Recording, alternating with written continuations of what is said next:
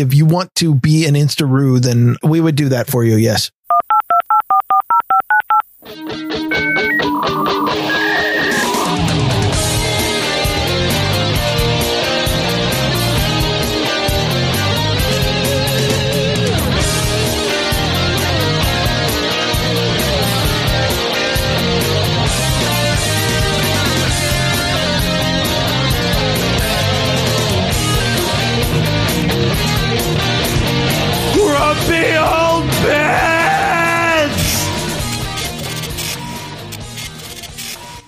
Hello and welcome to episode 132 of Grumpy Old Bens for Friday, February 5th, 2021. I am Darren O'Neill coming to you live from a bunker deep in the heart of middle America, just outside of Chiraq, where the temperatures are dropping and the crime rates are going up.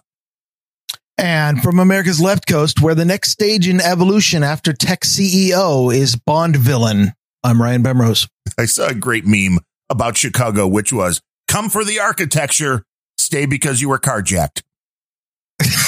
That that is a great meme. or or because you're snowed in. Well, yeah, that too. Well, we got a bunch of snow. I mean, just a little bit more yesterday, just enough to bring the snowblower out, which is always fun. Well, for me, it doesn't matter how Yeah. much snow. Any is an excuse to get the snowblower out, but the temperatures Why, oh, have why dropped. wait for snow? Right. Just bring, just go walk up and down the street with the snowblower going. Middle of summer. Yeah. That's when people will call the police and be like, there's this Jogger weird guy. guy. Jogger going by with a three pound dog. You can blow. You see how far you can get the dog blown. I mean, then if it's in the middle of summer too, do you have to like bundle up, wear like three different coats and a hat, and you basically have the whole outfit going on? I consider that optional. yeah, that, that could be dangerous. It does. You know, the funny thing is Chicago actually understands how to deal with snow. We we have not had a really good snow event here, but I'm kind of dreading it because the whole city shuts down because inevitably when when it finally snows, one of the three snow plows that the city owns has probably broken down in some way. Yeah. you need more plows. I mean, I know we have like metric tons of salt here in the Chicago area to keep the roadways from icing up. Oh, that's got to be great for the bottom of your car. No, it is. It is. It's this is why people in Chicago don't usually keep cars more than a few years because the uh, the road conditions in the winter are not good. But that's okay. That's okay. I mean, we can deal with it. We haven't had a huge dumping of snow like we had this past week in a, in a few years. It was the first time we had one where the snowblower was even like, uh, no. You know, it took a little extra effort. That's okay. You know, we understand. We we live in Illinois because we like the inconvenience, we like the cold, and we like the really high taxes and the governor telling us what we can and can't do. We love that. Well, uh, I, I yeah, but there's got to be downsides too. No, there's none. Absolutely none at all. They just nothing. It's great. Illinois is the most bestest place in the world. And I do want to point out that since this is episode 132 and uh, donations are a little light today, but the next episode on Monday is 133. So I know everybody listening to Grumpy Old Ben's that is a fan of the No Agenda podcast, which we know a lot of you are, understand the significance of that number 33. So I'm just saying, get in while you can for the big 133. It would be appreciated. Yes. There's a lot of stuff going on. I mean, this is a, this is the beautiful thing now watching the Joe Biden presidency If take you can call it that. Oh, you know, yes, because I don't know what Joe is. I mean, there are presidents, for better or for worse, with Donald Trump. You at least knew he was pulling the strings. There was no question about it because he would actually answer questions when asked. Yeah. none of this, let's circle back. And uh, Yeah, and, and now it's Obama pulling the strings, and apparently he's too busy golfing or something. he needs longer strings so he can still Yeah. make Joe's mouth move and at least his arms move a little bit when he's out on the golf course. But it's interesting to see the difference in how the media is covering this. I mean, we knew this was going to happen, but this is fun to me when you get the proof. You know, for instance, The View talking about this concept that the Jen Psaki, the new Kayleigh McEnany, you know, the White House press secretary, The the more redheaded and a lot less hot Right. version. Yes. Yes, if that's just fully producer mode though. The Yes. the concept that they're pre-screening questions. Hey, you, you can hate on Kaylee all you want for being conservative or for having anything to do with Trump, but uh, it, she's pretty. I won't argue that. I will not argue that. And she uh, was very good at her job. I think she. I. Uh, well, I, actually, I think I think Kayleigh and and Psaki, uh, Jen Psaki, are both quite good. If the job description is being acerbic to reporters who don't really understand that they've been invited in and and want to be douches in the press room. And admittedly, uh, Psaki is dealing with a lot less of that now because the reporters are all on Biden's side and playing with him with kid gloves. But but being eh, the the only reason to watch any of those press conferences is to see somebody go up there and be a total smartass to you know a reporter asks stupid question and eh, they get blasted for it and I, I tell you what with the way the media was behaving everyone in the Trump White House was had to be really good at that Yeah, well, and Kayleigh had the information at her fingertips 99% of the time. She didn't often do the Psaki move now, which she's already, is it bad if you've been doing your job for like three weeks and you're, you're already famous for the, hey, let's circle back around to that. This is only going to get worse. what it tells me is she's not being given the information she needs to do her job You know, and that is one of the excuses. which is funny because she's got that thick freaking binder that, that like what's in it nothing. It's just like when you used to go to school and you didn't do any of your homework, but you know, you had this big binder and it's like, well, where's your homework? I don't know. What's in there? I, my lunch. I don't know. But the ladies on the view are thinking just like you, which is, well, you know, one of them actually said, and I don't know which one, that Okay. I- I'm going to have to re- revisit my position if I'm agreeing with anything those harpies say. You should because the uh, article I read on this, I think it was on Breitbart, said uh, the excuse was, you know, they've only Biden's only been in office three weeks. You can't expect her to have all the answers already. It's like, Well, that's kind of her job. yes, I mean the the fact that you just got into the office doesn't mean you shouldn't have any. This isn't like you just started a class on something you've never dealt with before. The last time I started a new job, they expected me to not completely fuck off for three weeks. Right? They, They, wanted they you to get up me to to like actually, yeah. no, no, I mean, no. three days, sure.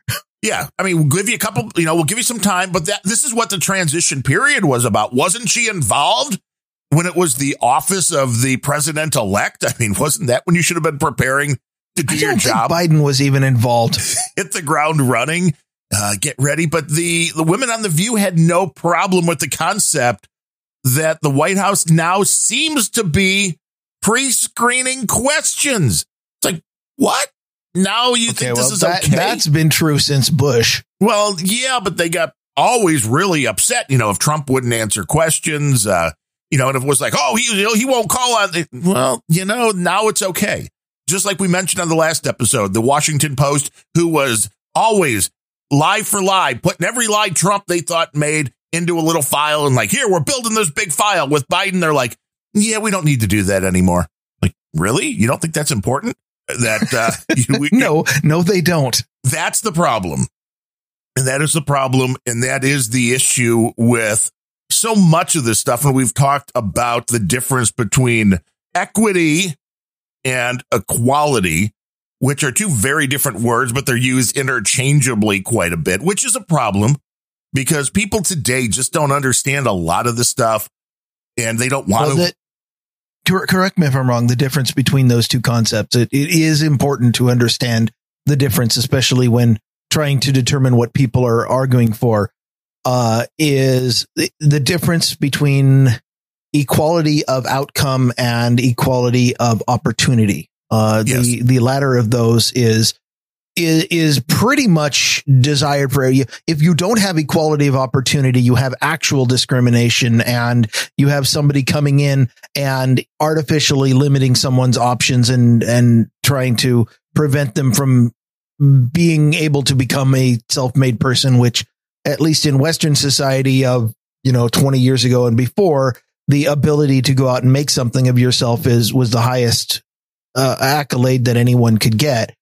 Um, the other version is equality of outcome, which is the the Harrison Bergeron. Uh, you know, it doesn't matter how hard you worked, you still end up the same place as that slacker podcaster, and it's generally only championed by people who either don't know what they're talking about or or intend to be one of the administrators of such a system. Right. I mean, more or less, it's equality is everybody has an equal chance to succeed.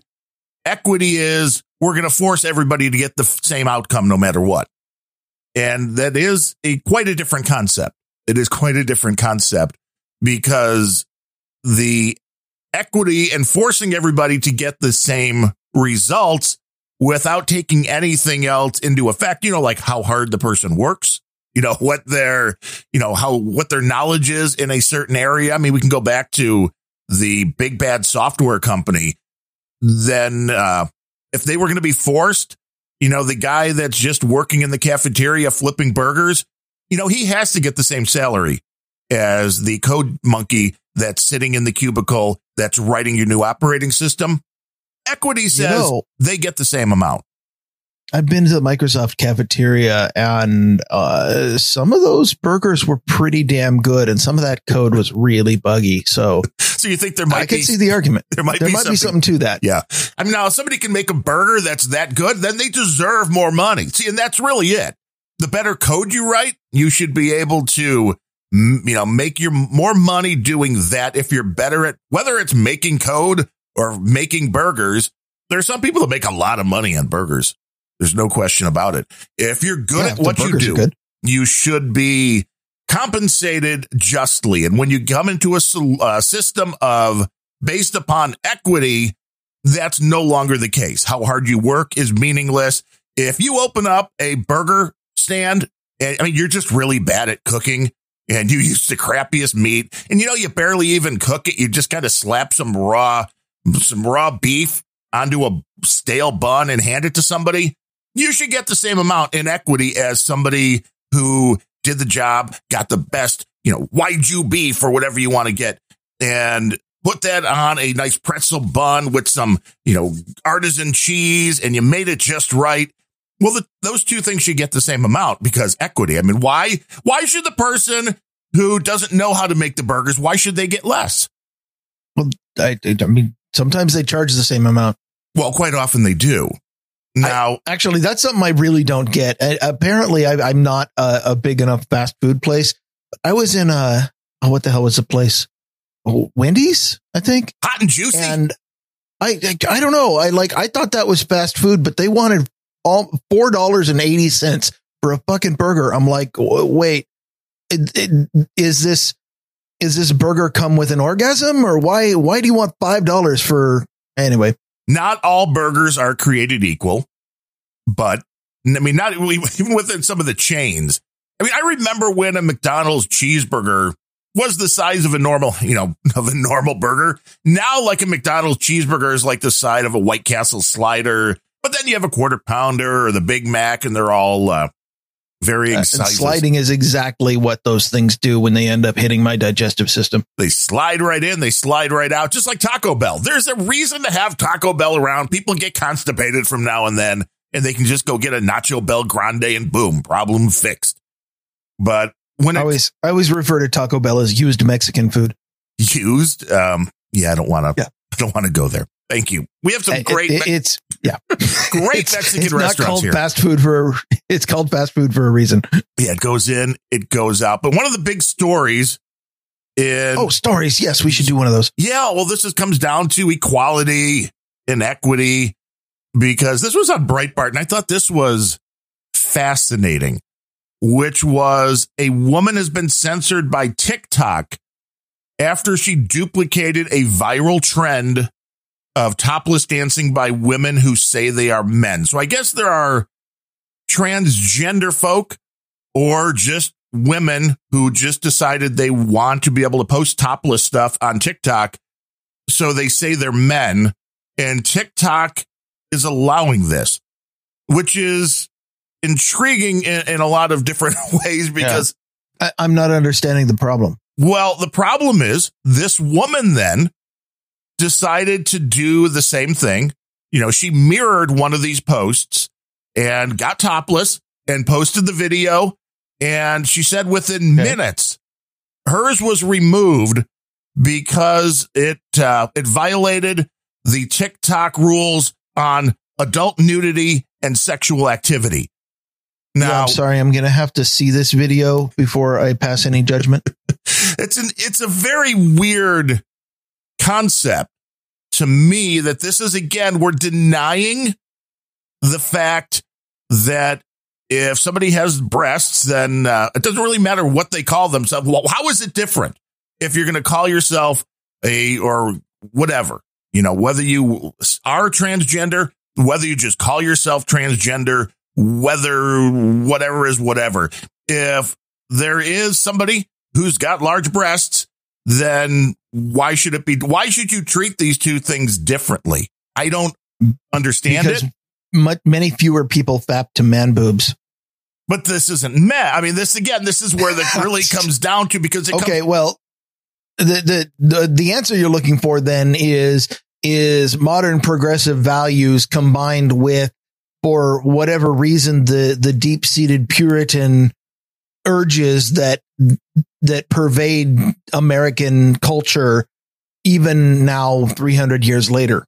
Uh, for some reason, you know, it, you can see this every time that you you look at Hollywood, uh, you know, the big complaint about Hollywood in the 80s, for example, especially from outside the US, was uh, they seem totally okay with the most grotesque depictions of graphic violence in existence, but show one nipple and you get a you get slapped with an R rating or worse. Um, it, it, for some reason, American culture can't handle uh, nudity. Um, but they are in this case if it's the right people that Well, are nude. Like Blitz said, uh, And is there that's the the progressive values. So is the you, Blitz's question, you're going to say the answer to this then is Okay. yes, which is, is there a tranny tits loophole? And it seems that like sounds like it. Yeah. on, on, on TikTok. And I, I just don't get it because the content, as this woman pointed out, she looked uh, pretty much the same as these videos that are being allowed to stay up just because somebody said, well, no, I'm not a woman. So I mean, this is this makes zero Yeah. sense. This is Orwellian. This is so. If you want to post nude photos or uh, in this case videos of yourself on TikTok, ladies, just tell TikTok you identify as a man, and then there's you shouldn't be taken down. Doesn't matter how big your Yeah. breasts are. I fully support this. It's like why I- I- do they even try in, to in make fact, I case? might actually go. I might actually go watch TikTok videos for once in my life if if this became a thing. Uh, it, I, I guess. I mean, you're you're calling out the story here. I I see the explanation being fairly simple, which is that we have uh an an, an organization that has some kind of power. In this case, TikTok, who is trying to filter content, and we've already established that uh, the only logically consistent positions is you filter all content or you filter no content. And when you try to draw any arbitrary line other than that, you're going to end up with creating perverse incentives and unintended consequences. And it, if you dig hard enough into any kind of filtering scheme, you are always going to find something where the, the, the rules set forth in the filter result in some absurd situation. And the reason is that it's not possible to be logically consistent. Right. I understand With- with this is their ruling, but you can still see the videos and that they look exact. I mean, if the two videos look exactly the same, but one of the creators says I identify as a woman and the other one says I identify as a man, how those are different, I'm not really sure. But the woman that is fighting this called this an obvious discrimination against all women. It's a mockery of the equal rights movement where a small group of people or people claiming to be in that group are granted freedoms simply because they're a popular political movement. Well, yes, welcome to 2021, Yeah. where Black Lives Matter has been elevated to untouchable status. You've seen this with all the riots going on nobody's really being prosecuted for any of this kind of stuff. But the minute something goes on from the right, where people get a little violent, Yeah. oh my God, we need to shut this down. We, they're all domestic terrorists. I mean, it's interesting how the same type of behavior in both of these cases can be treated very differently just based upon who is the person committing the behavior. And that is not equality. This again is equity. This is, No, oh, I think this person identifies as a man, so we, he can show tits. Okay. the, the word you're looking for is hypocrisy. well, that is, and it's, I- it's that too. it's uh, it, uh, well with, with regards to who you know who they're deciding to punish or or prosecute uh, with with regards to well uh, this group fits my definition of who the the in ID uh, you know identity group is and this group is out right now and uh, so you use double standards and different standards it's it's hypocrisy and the I mean I can't I can't fault someone for using the loophole I also can't fault somebody for complaining that there's a loophole. Uh, the only, I guess, I, I know I'm I'm probably pissing on your your quite successful rant. It was good. Uh, I don't want to take away from that. Uh, but the only fault I see here is the the group of people who presume that they're going to be able to filter content off of their platform and are banning one thing and not banning another and thinking that that somehow they're going to come out of this without looking like hypocrites. Well, it's impossible. And that was one of the other questions she had. What happened? I guess TikTok at one point, let me grab the whole exact quote from her. Uh, quote, what happened to five years ago when we could post whatever we wanted? Now a bikini photo will get you banned while, uh, but a whole biological woman claiming they are now a man can show their breasts on social media. So, I mean, That it's interesting excessive. because she's like, I'm not targeting the LGBTQ community, just rather standing up and saying, well, if these people have the right to do something, shouldn't everybody have the right to do something? And yes, again, Well, that would be let- equality. Let let me let me turn this around on you. What do you think the solution is if if you get to set policy at TikTok? Everybody should be treated the same, which means if Okay. one, one set of people can show breasts, then the other should be allowed to. That seems Okay. simple, right? I- it- well, I mean, to an extent. Although, I mean, because who cares uh, who's posting it? You can either show something or you can't. Now, if you can show something, feel free to do it. If you can't, then you can't. Doesn't matter whether it's body Right, parts. don't- I don't- doesn't matter whether I- it's a Nazi symbol. It doesn't matter whether it's a Confederate flag. If you're going to say that you can do something or not do something, that should never be dependent upon who is doing it. That's the main thing I would go with. Well, I agree with that. Uh, I I was just thinking, uh, you know, the question of, I mean, uh, as long as we continue to be on boobs, which I'm fine with. Um, We finally found a It- it- topic you could talk about all day long. uh, the First Amendment and boobs. Those are those are my topics. Yes, who was I that firmly guy? believe. Who was that guy that was on CNN and they just couldn't understand what I- he said? I don't remember, but uh, he, that guy was a, a, a personal hero of mine. Not enough that I remember his name, but I mean, great guy. Um, He's the best hero ever. oh, absolutely, he's the hero we need, And not yes, necessarily the hero we remember. right. Uh, but it okay. Let's. I, I'm I'm just trying to to push in on this. Uh, the uh, you said I, I I completely agree with you that the you know it it would be better than the current position to apply the same rules to everybody. But if if we may continue talking about boobs, does that mean that topless men should not be allowed, or does that mean that topless women should be, or is there another line? Uh, do you know? Do we? Uh, some guy posing and you know modeling uh, uh, some short shorts, which is technically something that you would be able to see out on the street. Do you not allow it on TikTok because he's not wearing a t-shirt? I mean, that again, if that's not breast. So the rule would be you could either show breast or not show breast. And Okay, then would- what are breasts? Well, you would. I mean, does- does I, the- thought, the- you, the I thought you would have seen enough by now, Ryan. Well, yes, Female I'm- I'm- breasts are a I'm- little different okay. than, than, uh, I was going to say, like, does the the 300 pound dude who with hairy boobs count? No, I don't think Uh, so. I don't think so. Okay, what about the 300 pound woman with hairy boobs? yes, I think that would constitute still still being a different. I mean, this again, the concept is we're denying that there's a difference between the bodies of the two different sexes. And there are really only two because even people that go trans, I yeah, mean, you but know, But if the last 10 years have taught us anything, it's that that surgery and hormones can really blur the line.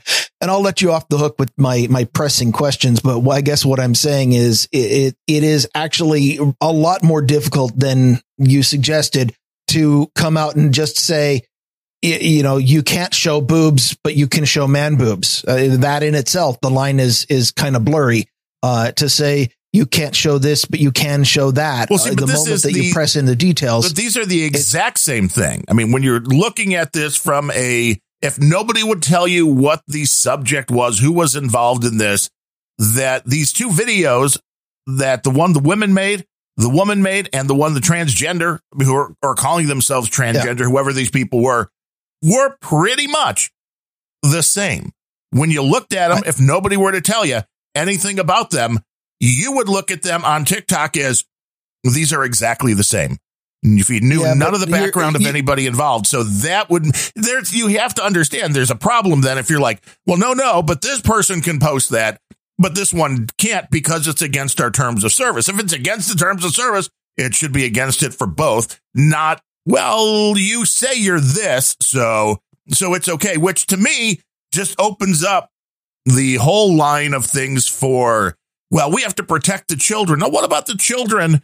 Then, you know, the 14 year old girl that wants to be emancipated from her parents who says, I see myself as an adult.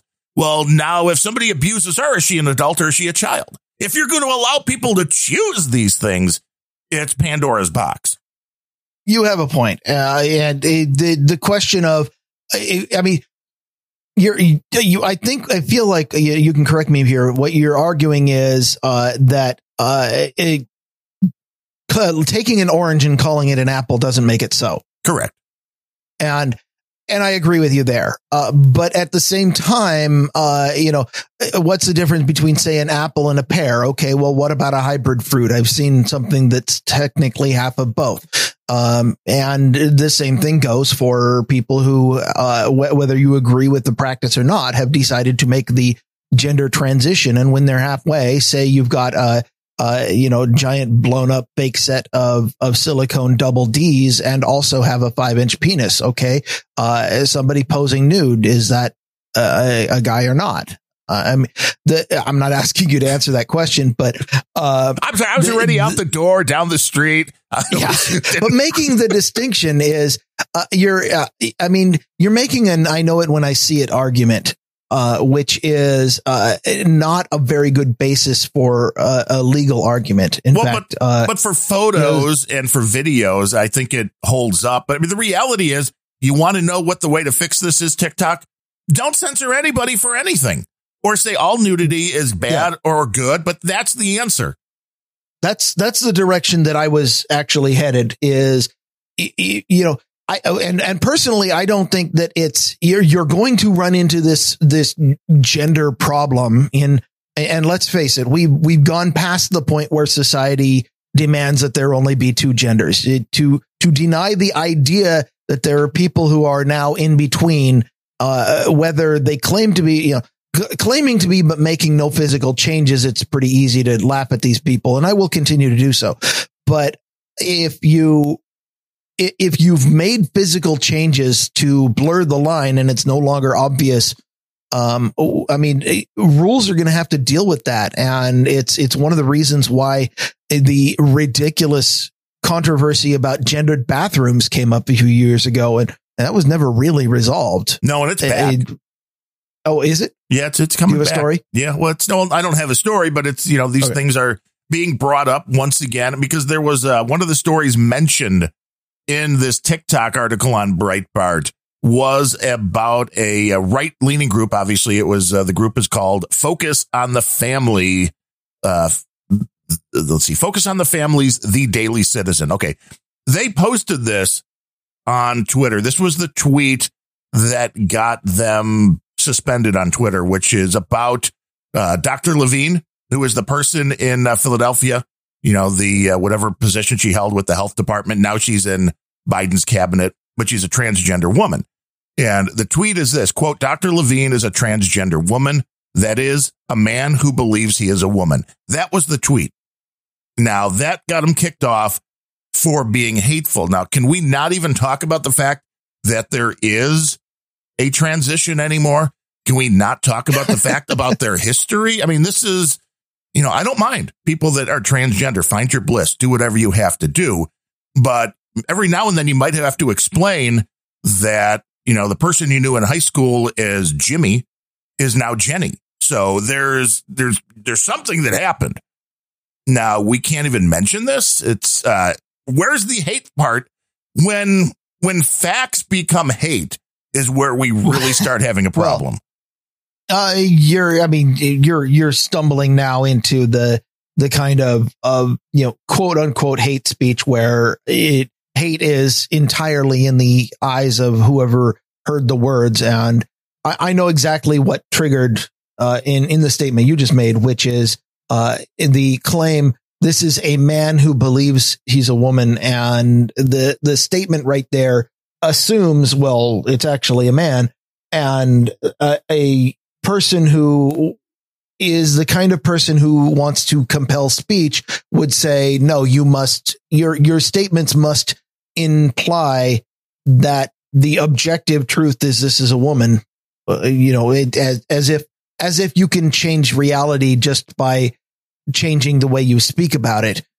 Right. Um, well, yes. The, the, I mean, and that, that problem, by the way, is, is what, uh, the, the thing that launched Jordan Peterson's career as, uh, as an activist and an internet celebrity was that Canada created a rule that said if somebody chooses to identify as a particular gender, you are now compelled by law to refer to them as that gender or we will effectively enforce it with guns. Right. And see, that was the pronoun thing, which it wasn't, it didn't have to be a gender either. Your pronoun didn't have to be he or she. Your, I mean, your pronoun could have been, you know, gerbil.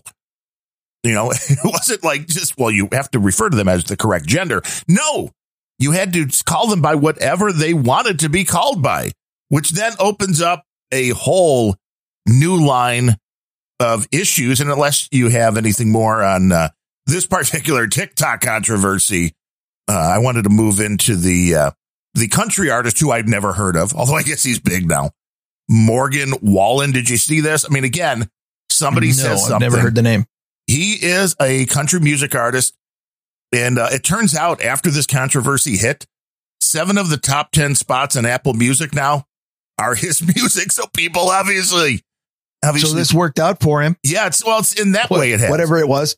It was, uh, he was drunk in front of his okay. house. I like the story so far. See, I like the guy so far. Now he obviously has a Karen neighbor across the street because this is who videotaped him. Well, you kind of, I'm sure camera phone. Nobody's, if somebody's still using like eight millimeter tape or anything, good on you though, I guess, for going old school. Yeah. But somebody recorded him and his friends. He was walking them out. You know, a couple of his friends were drunk and he was walking them out and he's like, Hey, you know, take care of this motherfucker. Obviously the one guy that was r- really drunk and somebody's like, what? And he's like, take care of this. N I G G A. He said the N word. Oh my God. Yeah. you can't still. I love it. Yeah. Well, I, I, it triggers you and I know it triggers you. and well, what happened because of this was the tape got out. His record company suspended his contract. Uh, Cumulus Radio, I believe, and iHeartRadio, two very big conglomerates of radio stations, have pulled all of his music, will no longer play it. The Academy of Country Music said he's not eligible for any awards, won't be invited to the show. He was basically canceled for yeah. something he said to a buddy, the way he referred to the guy. And pretty stock cancel culture. Yeah. It is pretty stock cancel culture. Now, I was just wondering in regards to what we were just talking about, what if his buddy, what if his uh, pronoun was N I G G A? Now, he, wh- which which takes precedence? oh, see uh, how which takes precedence here? Which can you say? Well, where, where where did this happen? In, uh, in Nashville, Tennessee. Okay. Well, Nashville, Tennessee is still in the United States, which still has freedom of speech. And so arguably, actually that, that works in either direction because you should be free to say that, not that, you know, you people are allowed anymore.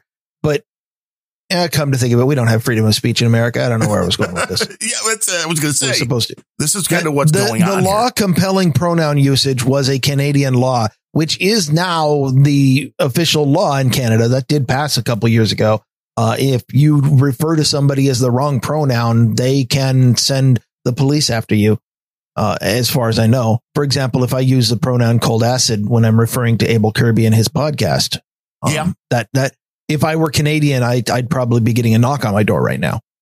But I just thought that was Uh, an interesting where place where these things may start crashing into each other. You know, if all the white guys decide that's their pronoun, then you got an issue because it's like, well, I want it. I, This, you told me to call him by his pronoun. This is also why when you're a successful rock star and have a lot of money, the first thing that you need to do is build fences or hedges. yes, it's no neighbors within like miles is what you Yeah. want. And it, I, I just thought it was a, an extreme overreaction. And there were a lot of people involved Oh, yeah. in the country music industry, including a lot of the younger artists who were like, "Yeah, this has, this has no place in our town, no place in our music. And I'm thinking, music Oh, has and- been so integrated now. Whether it, you know, Music has been pussified. well, but music has there's this melt. Talk about the United States as being a melting pot. Well, music is a huge melting pot, and I would bet that a vast majority of these country music artists today that are you know in their twenties or thirties, they grew up listening to Public Enemy and Snoop Dogg and all of these black artists that routinely call their buddies the same word, but it's okay. Again, just like the TikTok thing, well, one person can do it, the other person can't. This was where we run into problems. This isn't the fact that this guy, and this to me, context on all of this stuff makes a difference. Now, if this guy would have come across a African American dude somewhere and they had a little altercation and he called him that word, then I could see you might say racist. But when you're referring to one of your good buddies and you use the word not racist, you're just doing what you heard the rappers doing, what you've heard the black artists doing. And I don't understand the problem in that. I really don't. Maybe I'm just a moron, but there was nothing racist about what happened. There was nothing racist about what he said. He was going along. The word has been taken back. I think we've talked about that early on when we talked about freedom of speech. The word has been reclaimed by the black community. I understand a lot of people don't like to use the word. That's fine. But the word has taken on a different meaning, like a lot of words now. So what was the big issue here when he just referred to a buddy of his as that word? Where is the racism? I, I can't find it. Uh, well, if, if, if you are the kind of person who subscribes to critical race theory, then it doesn't mark him as a racist per se. It just is more proof that his white skin color is makes him it, it- the the argument I can actually see is uh well he's white and therefore he is automatically a racist and this is just proof of it Now, and I if I might if I might hijack your situation for a, a more fundamental problem with cancel culture I, I do need to rant about it is the idea that and and this goes back to identity politics it is the idea that uh, any one thing that you do completely invalidates your entire worth, function, and existence as a person. Right. Uh, this what what bothers me about this story is not that he said something inappropriate while drunk. Uh, if anybody who's ever been drunk has said something inappropriate, does that make it less inappropriate? No, it's a dumb thing to say, and you really shouldn't probably but in this case, what, it. what's making it inappropriate? um, the the Karen across the street. Apparently, okay. I, I don't know. It, it's it's the kind of thing that a okay. What makes it inappropriate is that he has every reason to know that if he were videotaped saying this sort of thing, that there would be consequences he doesn't want to deal with. Now, if he does want to deal with them or he doesn't care about the consequences, then it's no longer inappropriate. But in a position like that, I have to assume well, I have to. I, I guess I started with the assumption that the guy wanted to keep his job and wanted to be eligible for these awards. And if he's not, then there's no problem. And I'm, you know, great. Well, this is but, that was the, that was the interesting thing because after a couple of days, this was the result was that seven of the top ten spots on Apple Music are his music. So it's like, okay, yeah, now what? It. Now what though? Does when does Apple Music? When do they get told? What you have to wait? You're still letting this guy make money? Oh my god! I well, probably as soon as as, as soon as as Apple CEO Tom Collins notices that this is a story and and sends down that hey we need to cancel this guy, then he'll be booted off of there. I'm sure. Uh, it, it as soon as it becomes a everything that becomes a viral story, ultimately Silicon Valley is like, well, we'll just have to make up new rules for thee. Right. Rather I, than I, I don't rather have any than, love. rather than understand that the people have spoken and they said we don't yeah. think what this guy did was so bad we don't believe he's a racist, so we're going to buy his music. I mean, like you said, it and, worked out at least in the short term for him, but he was saying yeah, something and, and to that's a buddy. evidence. That's evidence that the the ranting that you're doing is against a small number of very vocal people. The people that I refer to as activists. They're the ones who get all the press. They're the ones who make all the noise on social media. But the majority of people, most of whom you can only even tell that they're there when they vote with their feet, are in this case, voting with their feet by going out and buying albums. Uh, I, yeah, it seems like most of society is doing all right, and the activists are continuing to make themselves look like assholes. Yeah, and O's tune in. He's already apologized. This is what you do immediately, rather than stand up and say, you know what. Uh, I've heard my black artist friends call their friends this, and this is a good friend of mine. Had nothing racist behind it. You know, I, I'm sorry that people were offended by it, but you know, that's what it is.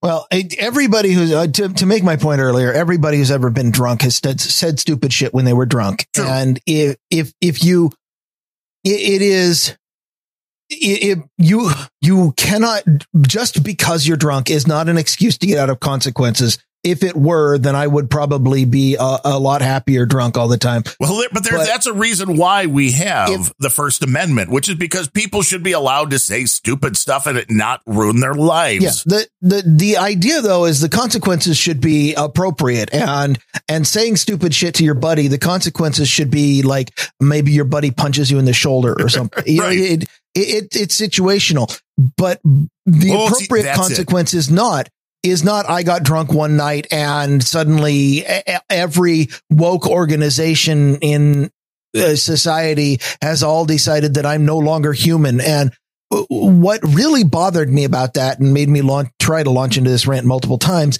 is that does what this guy said on Karen's video change his music in any way? No. It, so if I am the kind of person who just wants to listen to me, the vast majority of people whose music I listen to, I honestly don't even know their names. If I want, like, if I'm listening to a song and I'm like, I wonder what the artist of this song is. I mean, I can ask my brother because he memorizes stuff like that, but I, I don't know. I don't care. I don't give a crap what they had for breakfast the previous day. I don't care what they said to their buddy while they were drunk. The only thing I care about is do I like the song that I'm hearing right now?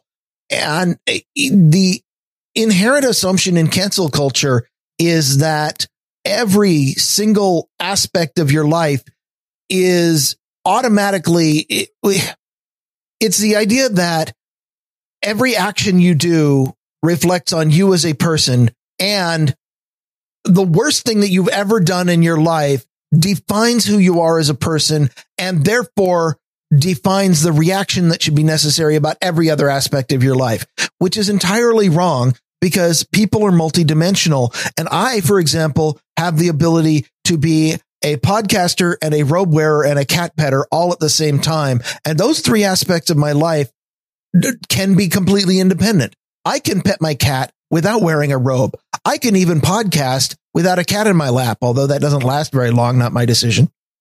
But that's it. I mean, do people want to be judged by No. well, right. They should never want to be judged on any aspect of their lives. But where we're at now, this isn't just like, well, you have to be careful what you say now. No, you better be looking at everything you have in uh, social media, every post, every audio clip, every video clip.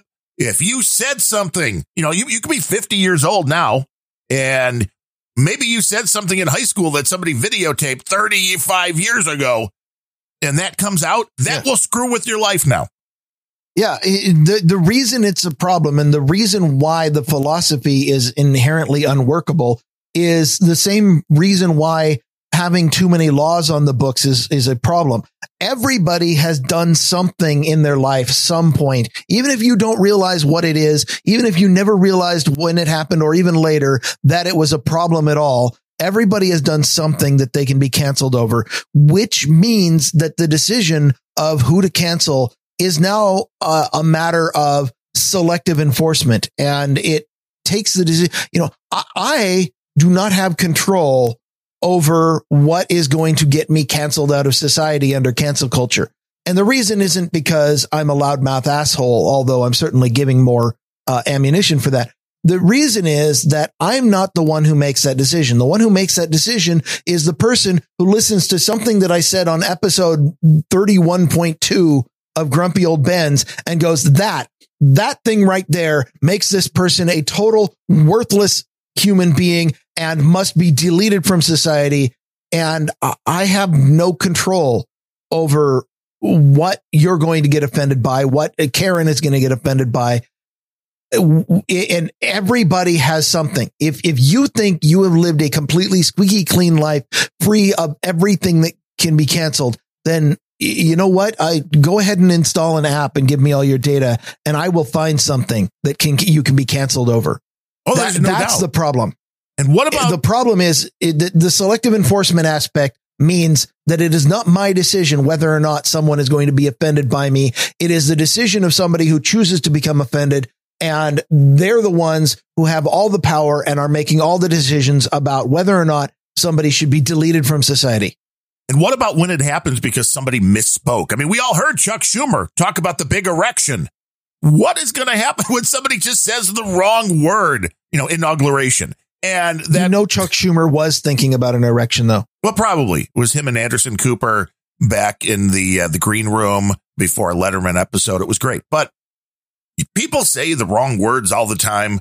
They jumble over their speech, whatever it is. You're talking really fast. The wrong words come out when these things can now be used as weapons against you. Yeah. Then it really does get to the point to where it's like the better solution is just to not say anything at all, which is then that's Yeah. when the bastards win. Or at least not record everything you're saying and send it out over a live stream. But it is, I mean, your whole life, where isn't this recorded now? We got a thing from our, you know, with our, Uh, at, at me and Professor Ted's cabin in the woods. you, uh, you guys have one together now? Wow. I didn't know you guys were that close. yeah, housing costs went up. Yeah, I can understand. So you needed the roommate, but our Yeah. local town here, every month, you know, we get our, uh, what's it, the bill for the garbage pickup and water and whatever the utilities are that they have their little newsletter that comes with it. And they were all jitty that they're putting up like 20 new cameras throughout the village that read license plates because this is going to help law enforcement, you know, and, oh, like Amber alerts or if there's like a, Yeah. yeah, I'm like, uh huh. You think this is good? This is Big Brother encroaching further and further. And I know, I think maybe it was a random thoughts or wasn't on Grumpy Old Bens. I remember making this case really early on when, you know, one of the things, because you were like, well, just leave your cell phone at home. And I'm like, even if you leave your cell phone at home, if you're driving a car, you're being tracked. If you're walking into a Home Depot, even without a phone, facial recognition, you're being tracked everywhere you go, even going up and Yeah. down the street. The ring doorbells are going to get your car moving or you walking everywhere you go. You're being tracked. You know, if there's one thing that that is good about face diapers, it's completely screwing over the face recognition industry. Yes, which is, it is good, which, uh, now is this the perfect excuse? When is it going to be that they're going to go back to people can't wear masks? Because I remember that was, these laws were coming out, Oh, if only. you know, where it's like, well, no, you can't because, um, now you could just use this pandemic. It could be five years down the road. That COVID's gone. Yeah. I mean, because everybody's going to be vaccinated. Nothing to worry about there. Nobody's, yeah, but five five years down the road, the the Harris mask mandate will still be in effect. I don't think that is the case, but uh, it, it'll come down to an interesting thing because yes, wearing masks can uh, can do a lot of the stuff that the left doesn't like, which is it helps anonymity, which is maybe why they're pushing to get rid of cash, why they're pushing the everything has to be tracked in other different ways. It is uh, it is concerning. There's no question about it. For anybody that tries to do anything online and has the belief that they're anonymous in any way, shape, or form without doing at least a couple of different things to protect yourself, you're not. And most people, I don't think, uh, still realize that, but uh, that's what Grumpy Old Bens is for. We we harp on that kind of stuff enough. So, did you re- you you sent me a story? Did you go very deep into this story on uh, the Accellion file transfer appliance? I did not. Uh, well, you you sent me the story with regards to a data breach in Washington State, and it, it is always fun to poke at the state. Uh, it, I I will argue that it's not entirely their fault, but that that was where the big headlines came from. Um, it has to do with a vulnerability in the Accellion file transfer appliance. Accellion is a, a service that is used by uh, a lot of banks, governments, financial organizations as a way to, you know, quote, securely share documents with people outside the organization. Sure, secure. Um, yeah, uh, we we've all used one of these. Sometimes when your bank is like, okay, we need you to electronically sign this document, or or here is you know here's your medical records or something, and Right. it it is important to have a service where you can be reasonably sure that you can give somebody documents and that person's the only one who's going to get them. So uh, this is a niche that doesn't go away. Well, uh, the file transfer appliance is the software in question. It's a 20 year old software. Um, and, uh, Accellion has not forced upgrades, uh, because it's pretty hard to do when you, you know, your, your customer is a bank or financial organization or government. All of them move really slowly. Um, in fact, I hear that they just this year got Windows 7 installed on some, uh, That's um, scary. but uh, um, they have been. Uh, let's see. The, I, I read the. There was the article from Bleeping Computer that talked about the data breach, and I'll mention that in a moment. But there was also the uh, the press release from Accellion, and I. Yes, they had a vulnerability. It was not a zero day because the software has been out for 20 years, but they had a vulnerability in this, according to their press release, and according to uh, I checked out some other stuff before. Um, this software has been deprecated for four years. Uh, they have been encouraging customers to migrate to another suite called Kiteworks for three more than three years. and they have quote accelerated FTA end of life plans in light of these attacks. Now, uh, unless they disable the software, I think it's going to continue being used. But this breach resulted in uh, the Washington State uh, unemployment department. Um, every single person who filed a, an unemployment claim in January in the state of Washington, uh, your uh, name, social security number, Washington driver's license, bank account and routing number, place of employment, home address, phone number are all now out in the open Wow. because somebody exploited this. yeah, that is kind of a uh, somebody that wants to steal your identity. This is a great kit. Yeah. Yeah. So, uh, and I, I don't know if that database has made it public or if that database is going to be used by the person who stole it. But knowing the dark web today, uh, those databases, when you, when you manage a breach like this, the first thing that you do is you go sell it to somebody who wants a database for identity theft. And, uh, so I, I don't know how much this goes for. I haven't been following the going rates on the dark web for identity theft databases, but I bet they made a pretty penny for this breach. Um, if you are one of those people who filed for unemployment in Washington state, you really need to, uh, eh, do something about it. I'm not sure what, contact somebody. I, uh, I, you know, I'm not really sure how you defend against this. Uh, I, I, I'm, I'm here to present the problem, not solutions. Um, but digging in on this, uh, this is, uh, at least the fourth organization that has already been uh, publicly revealed to have been uh, compromised through this breach, uh, through this vulnerability. Uh, the Reserve Bank of New Zealand, the Australian Securities and Investment Commission, um, and Harvard Business School have all been hit by breaches in this software. Um, like I said, I, if if your data's been compromised, I don't have an answer. If you work for IT in an organization and you use this software, I can't urge you enough. Move to the new software. There, there. Apparently now there is a patch. There is a version of the file transfer appliance that you can roll out to every machine in your org that patches this particular vulnerability. But uh, they haven't worked on this in five years and they started working on it 20 years ago and they have a new version. If you're in IT, I don't even care if you're in IT for a bank, a government, financial organization or who you need to be keeping that stuff up to date, or at the very least, this vulnerability was published in October and it's now being utilized now. You, I guess yeah, bad on on the company Accellion for uh, having a, a, vulnerability. That's never great, and it's not great PR. But man, the the number of organizations that you know are just managed by IT people who don't pay any attention to vulnerability reports and don't really care and look at this and you know or, or IT people who through no fault of their own are being told by their own management, "Hey, it works, don't mess with it." Right. Which is management making IT decisions is a freaking plague in business today. Yeah. I mean, do something about this. We know, I know damn well now that I've read up on this particular vulnerability.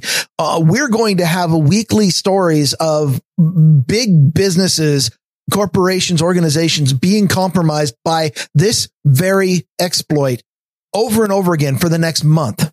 Well, I think there's a lot of companies now who don't have IT people on staff all the time that they hire people to do things and uh, then just kind of forget about it. As you said, as long as it's working, it's just kind of out there rather than, oh, wait, I'm supposed to be updating this software. I mean, I've, I've told the story before yeah. that I did a uh, uh, subcontracted out from a local marketing agency, created a website for a local bank. It's a small little bank, like four or five locations here in the suburbs. And I continually get there's Drupal updates. I don't think they've updated it since I did the site and we're going on a few years. So if it's not, if it hasn't been hacked yet, I would be really surprised. But this is definitely a case that I can point to and say, you know, here's a bank that has no idea what they're doing. And, and from, from an end user perspective, I still will rail and rant at forced upgrades of software, especially when some software that I haven't used in three months decides that it's going to try to force me to reboot because I might use it. So, you know, eh, okay, well, let me schedule that. There, there are certainly a lot of problems with the UX around it.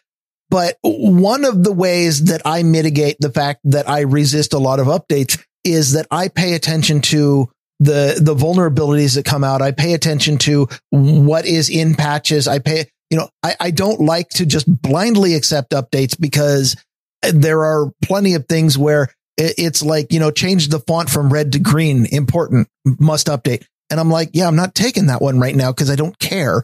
Also, those are the same color.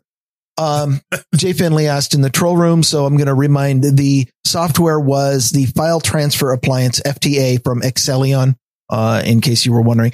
But it doesn't it doesn't really matter if you know if if I am an individual working on my private computer. Then the the amount of scrutiny and the urgency of updates is is one thing, and I will I will fight forever with companies who are trying to be all patriarchal and decide that you know whatever you're doing it's not as important as rebooting right now okay that that's a problem but if you are working IT for a large organization that moves billions of dollars around, you had, if you are going to be any good at all at your job, you had better be damn well aware of all of the releases and updates available and all of the vulnerabilities and notes about every piece of software that you use. And you need to be evaluating all the time. Every time that a vulnerability report comes out, every time that a patch comes out, you need to be evaluating, do we need this right now? Because at this point, the Washington uh, unemployment department, whoever is running IT there, needed to Wait, I thought it send was you. something all the way up the chain. You're not Uh, running. You're no. not running the IT department there. No, I, I, they they they wouldn't let me after the last incident. Oh well, that But- would make sense. Oh, whoever is running, you know, whoever is running IT for the Australian Securities and Investments Commission, um, y- y- you need to be reading up on this stuff and you need to find out, okay, there's a patch and this patch fixes, fixes a vulnerability that could be exploited to release millions and millions of personal information for identity theft. You need to be doing and it you if if the IT department has any ability whatsoever, you need to be saying we're not using this software until the patch is rolled out. And yeah, maybe that's disruptive, but it's better than it- it's better than releasing these databases to the public. Yeah, Sorry, I'm fired up about this because this was so freaking preventable. It, it just huge companies that move so much money and and and they're using software that's been deprecated for five years. Well, private companies, one thing. The government that is taking all of your personal information, who is taxing you up the ass, you think they can at least update the software. I mean, they have the unlimited resources to do so, so there's no excuse. Well, I'd rather they don't take my cash. Well, but they're taking it anyway. There's no question there. But I mean, that was an interesting hack, but I think that was kind of meh. That was kind of a big yawn because there was an even bigger hack that I think even more people are going to be more concerned about in this Hit me with the data breach. escortreviews.com was breached. Oh, that does sound important. See, this is where this is where people everywhere, men, they're going, oh shit. You know, there's certain data. It's okay. You're it's bad for your personal data to get out, no matter what it is, when it is, what company it is.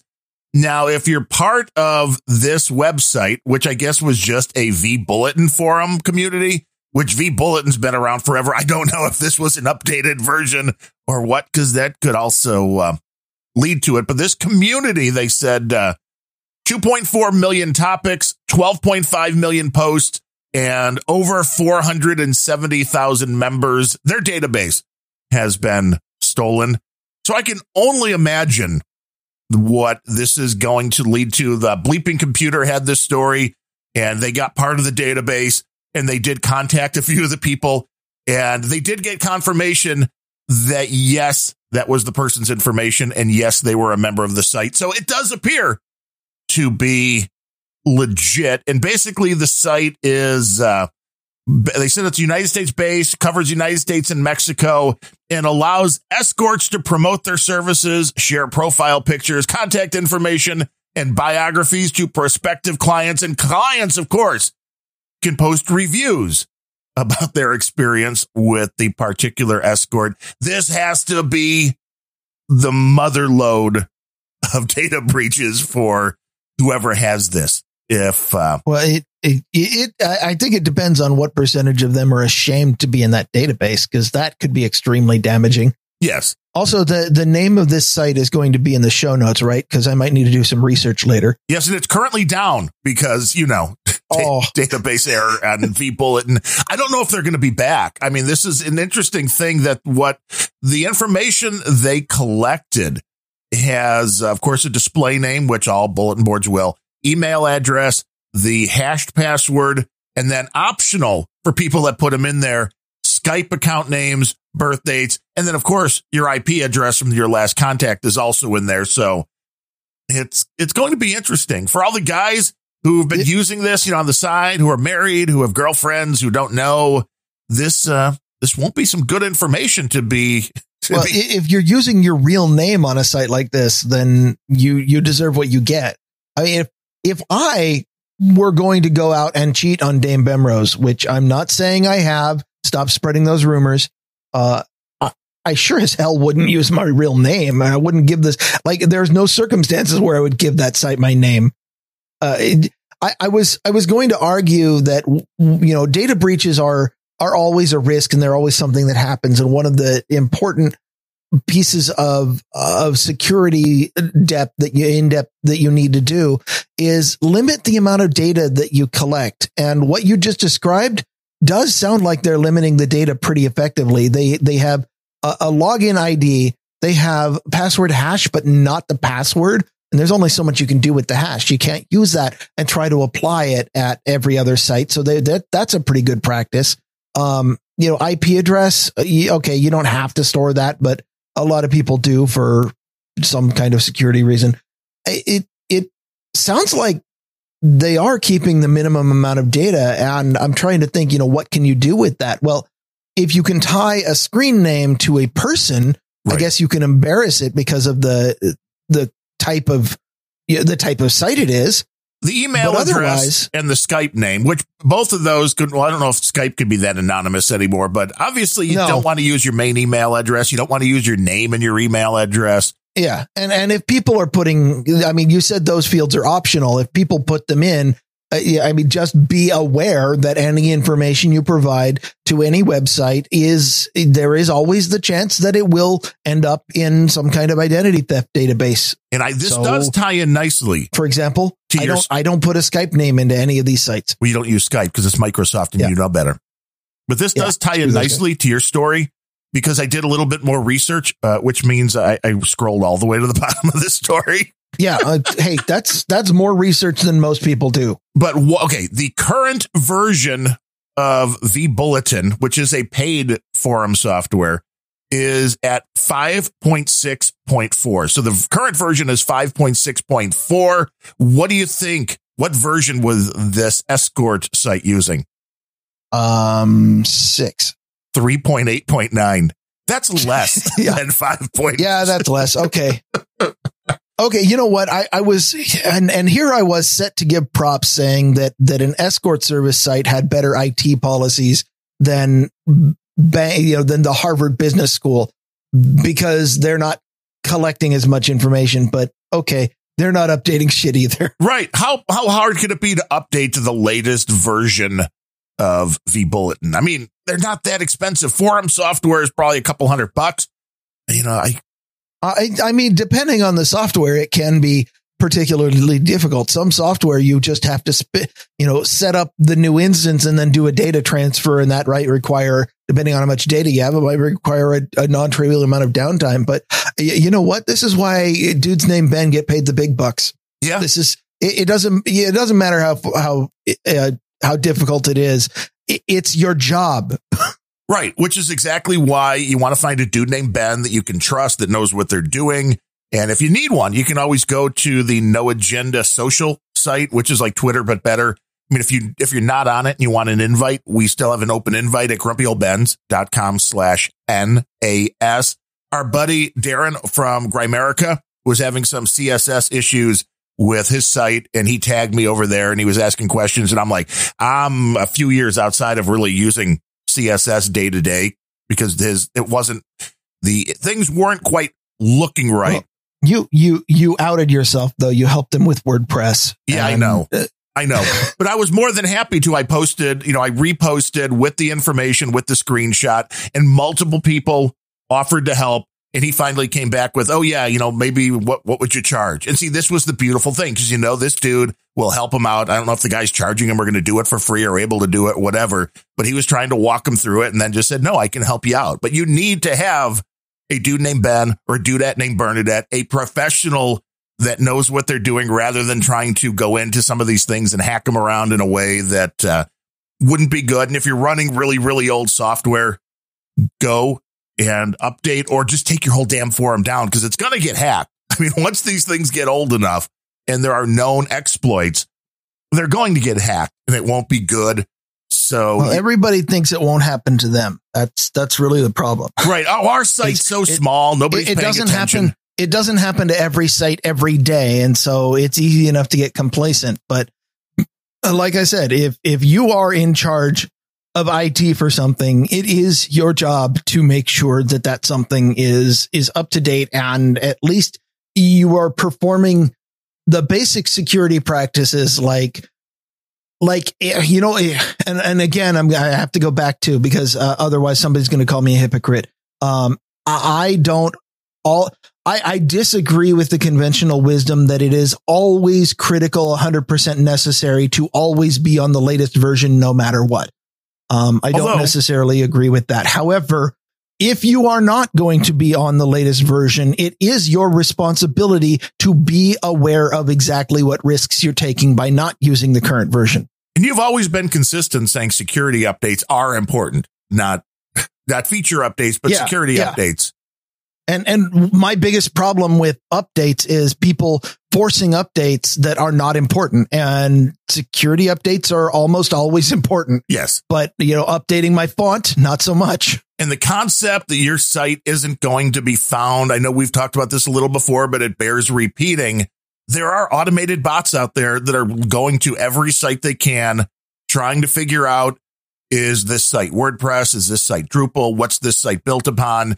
And they have their all the uh, things in the little database, knowing which hacks they can do. So once they find a site that's using a particular content management system, that gets marked down. Then they go back and they automatically try to hack your site. So it doesn't matter if your site has no traffic. I mean, you could start a podcast, Oh yeah. mapswithmatt.com, never do an episode. They're still going to find your website and hack it, even though nobody else goes because there's no new episodes. They'll still find it. Yeah. They'll still hack you. So you have to keep up. It doesn't matter. I, I have a, a site that I I set up a WordPress blog back in the day on on a uh, on my server, and I uh, went back and uh, I, I never ended up posting anything there because I had you know the the requirements changed, and but I didn't take it down, um, and I just left the the cPanel was doing the automatic update updates to WordPress, and I just kind of left it there, which is probably not the greatest idea, but it's on a VM that has nothing else going on and I, you know, inertia, right? So it's a honeypot. Go, yeah, going in and viewing just the log of people scanning for common vulnerabilities. Yes. Try, the people trying to hit admin.php on that thing. Uh, it, I mean, it, it's about every, about every two minutes, there's something trying to get admin.php, which by the way, if you're running WordPress, one of the most important things you can do, and I know this is security by obscurity and it's not enough by itself, but it is really helpful is go change the URL of your admin page Yeah. When it comes to, to there- anything else. with uh, WordPress, there's a nice little uh, thing you can just add. There's a plugin, which I know the more plugins, bad. But in this case, it's probably worth the little plugin that moves it from your domain slash WP dash admin to whatever you want. And I first found that when uh, helping Void Zero out years ago. Yeah. And I'm like, oh, that's genius because a lot of these to try to figure out if it is a WordPress site, just go to the domain slash WP admin. And if there's a login, they're like, haha, we know it's a WordPress site. If there's no login, it's like, oh, sad. And they I- move on. Allegedly. I remember way, like way, way back in the day, and I'm, I'm digressing. This is about 2004. Um, I, I was running a, uh, a, a, um, bo- a, B, a BB bulletin board. Yeah, whatever the hell It's those a are called. bulletin board system, Forum. BBS. Well, uh, no, no, it's a forum. Uh, it was PHPBB. Oh, okay. Um, and you know, I, I never, it, it, that, that was the era in which I determined that I actually really don't like PHP. And I know that's a, that's an edgy position because frankly, nobody, the only people who could possibly claim to not hate PHP are the ones who've never used it. But, you know, PHP is, it's a, it's a useful language. It's got its niche and, and it, like I said, if you don't hate it, you're not using it. But I was the one who was adding features to it. We took a, an off the shelf PHP BB and added features and it was a pain in the ass having to keep up with, uh, any of the security problems. But one of the things we realized we had a, we were, we were part of a web ring. You remember those? yes. Oh my God. That's taking me Uh, back to where- like GeoCities. Yeah. Um, and it was a ring of forums that were all dedicated. Uh, this one was dedicated to a particular web comic that I was, uh, pay, that I followed and was a big part of the community. Uh, but we were a part of a web ring of a lot of web comics and a lot of them had the, these forum softwares. And I would, you know, tell the people, okay, well, you know, you, Hey, this, this new version came out and you need to check it out because otherwise there's this, uh, you know, this vulnerability or something. Well, w- one point, one of the vulnerabilities comes out uh, or it it gets released and there was no patch for it. And I ended up going in and editing the code to manually shut off the thing that the, the point of entry for the vulnerability. And I posted to the, the board that, that we all went to for IT and said, Hey, you know, here's, here's a code patch that you need to do. Oh, well, we'll just wait for the patch. Uh, lo and behold, and this was the first time I'd seen this happen.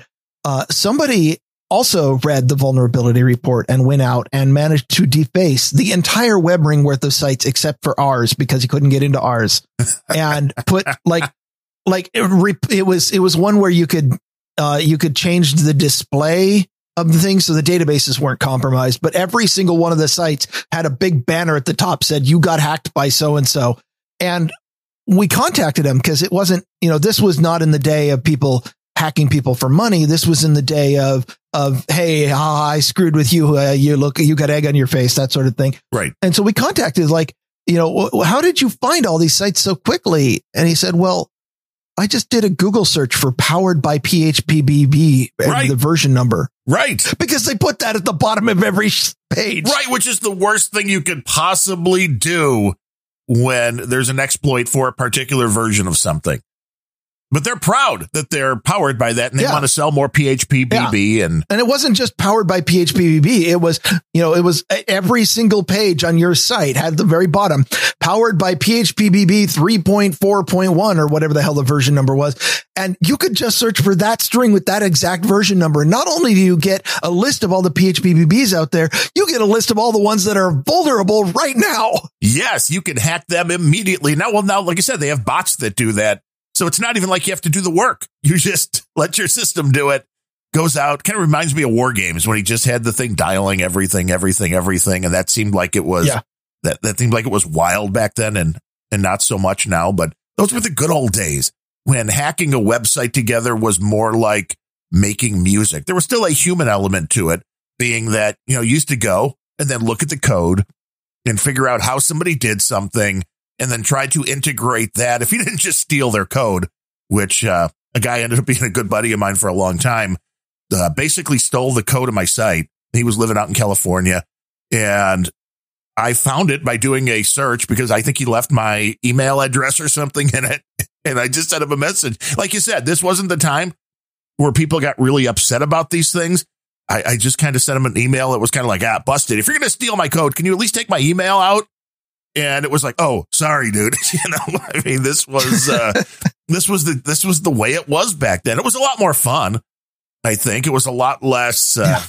you know, a lot less. I I mean, I mean, it was it was frustrating when one of your good buddies decided to, uh, you know, put to screw with your website or or put salt in your beer or something. But it wasn't as dangerous as, Right. uh, it, it, you know, one of your buddies defacing your website and putting a "haha you got hacked" thing on there was was certainly frustrating back in the day, and that was what we thought hacking was. But uh, you know, like I said, that's that's your buddy reaching over and putting salt in your beer that's a little different than than somebody at the bar putting roofies in your beer. Right, right. And now most people don't want you to know you've been hacked.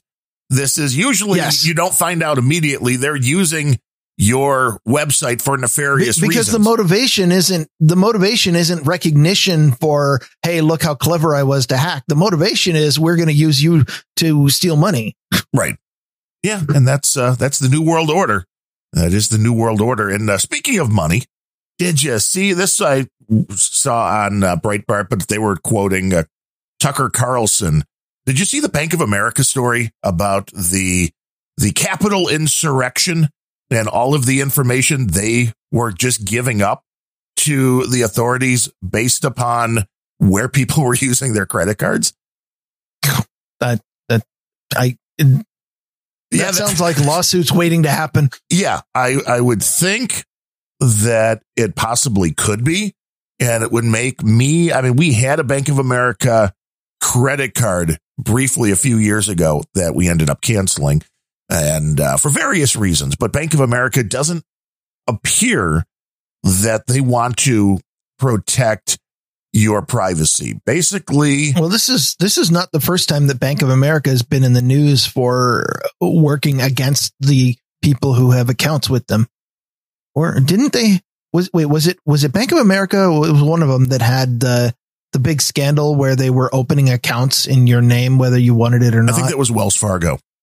okay, I think that was Wells Fargo, but there there well there there have been plenty of stories about big banks that get end up in the news for making policy decisions that go entirely against the bulk of their users simply because the users they care about are not you. The users they care about are the the big the other big banks the hedge funds the traders the billionaires who you know take out uh, you know some kind of money services worth hundreds of millions. You and your $5000 checking account uh you don't matter.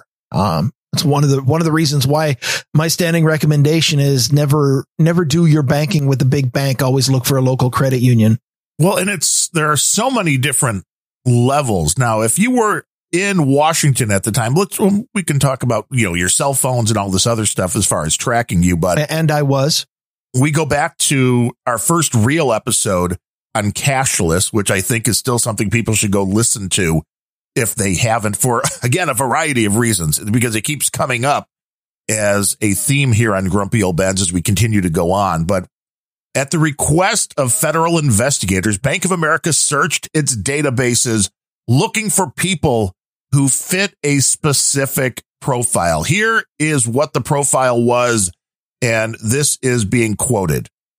One, and, and just just to be clear the the people that they are screwing over are not just a, a set of users who signed up for a free account or a database that they bought somewhere. This is their own customers that they are mining data on in order to try to screw over their customers. Let that sink in for a bit. You are a customer of the bank and they're doing this to you. Yes, your Okay, purchases are going to be tracked if you don't believe that's the case. When somebody comes asking, in this case, the federal government, they're giving it up because here's what they were asked for. One, customers confirmed as transacting either through bank account, debit card, or credit card purchases in Washington, D.C. between January 5th and January 6th. So that means you were in Washington, used your credit card to buy a hot dog or some gas. Now you- you're ready. Yeah. You're being flagged because you or, or your credit card number was in a data breach that got you yeah possibly because you never know with that. It could be a uh, could be a spoofed card. But yes, if you were in Washington making a purchase, Washington D.C. on January fifth or January sixth, they wanted to know. Two purchases made for hotels, Airbnb, or RSVPs in Washington, Virginia, or Maryland after January 6th. So, I mean, if you're on the run, you know, what's going on? They want to know if Yeah. somebody's hiding or, out. or you get kicked off a plane because the flight attendant is threatened by the fact that your face diaper is orange and says Trump on it. How dare you support the president of the United States? I know some very, very dangerous stuff. Three, and we're getting now into some more interesting things. Any purchase of weapons or at a weapons related merchant between January 7th and their upcoming suspected stay in the DC area around inauguration day. So, and the purchase of weapons or weapons related merchant. So, I mean, you bought a crowd t-shirt that said six weapons. hours. Not even the people who went into the Capitol and yet uh, were were apparently terrorists and anti-government warriors who somehow failed to set the fucking building on fire. Uh, they didn't even have weapons. Nobody had weapons. The crowd didn't have weapons. The only people with weapons, the only weapons that were fired were fired by police officers uh, who, you know, probably had were justified in doing so, but that was the only weapons in the crowd. But that's what we want to look for because dangerous people are the ones who believe in being armed, of course, when it comes down to this kind of stuff. I mean, one of the most ridiculous things I saw is just a quick side note with AOC's meltdown was somebody saying, well, she thought she was in danger, so that makes the danger real. Like, uh, yeah. Well, I think that her policies are setting me, putting me in danger. So That's very you know, real as well. Somebody, yeah, so, somebody punish her for that, please. Yes. And then number four, airline related purchases since January 6th. So that's what they're looking for. And as the article points out here on Breitbart, that's a very broad profile of what they're looking for and a very wide net. And I don't know if we can state this with enough gravity. Everything you do is being tracked. Every purchase you make, and I'm sure Bank of America wasn't the only one to get this call, knock on their door, whatever it was, looking for this information. I'm sure every credit card company, every major bank did, whether they all complied, I don't know. Every credit card company, every phone company, everything that could be used to track you, they were definitely using it to track you. Mm, I, and, just, just in case you are, eh, I, there are a lot of people out there who accept, who are saying, yeah, oh, shut up already. We know we're being tracked, but I'm not doing anything wrong. And my, my stock argument that I, I try to use, at least my favorite one so far, uh, is the, you know, it's, it's the nothing to hide argument. The argument in, in the, you know, I'm going to go ahead and rail against this straw man with everything I've got. Uh, the argument is, uh, I have nothing to fear about my data getting out because I have nothing to hide because I'm not doing anything wrong. And uh, what I'm here to tell you is uh, the nothing to hide argument is fallacious. Um, I need privacy, not because my motives are suspect, but because yours are. Because the people who are collecting this data, the people who are acting on this data do not have your best interests in mind. And when they are creating a dragnet that says everybody in Northern Virginia and Southern Maryland who happens to have been wearing orange or be a registered Republican, they're now going to send that database off to someone to, in order to put you on a list where you're not going to be able to fly. You can't buy guns, all of these things that are totally legal, but somebody wants retribution and your data was collected and it was totally innocuous, fully legal data okay, I happened to be walking through there and I needed a sandwich. Oh, you know, that seems like pretty normal stuff and you wouldn't think you've got anything to hide. But as soon as you get pulled in to a database by your own bank and they send it off to somebody who has an axe to grind, wants to hurt as many Trump supporters as they can. And even if you don't happen to be a Trump supporter, you ended up getting lumped into that list. The problem is not whether you're doing something wrong. It's whether or not anybody who gets their hands on the data is going to come out with, with an axe to grind, with some political motive, with, you know, straight up crime interested. You know, is the database going to be breached? There are so many reasons that have nothing to do with whether or not you trust the person collecting the data. Right. Which will go back to the story of like the 15 year old girl singing along to the rap song saying the N word and then not being able to go to the college she wanted to. You don't think you're doing anything wrong. You just think you're having a good time.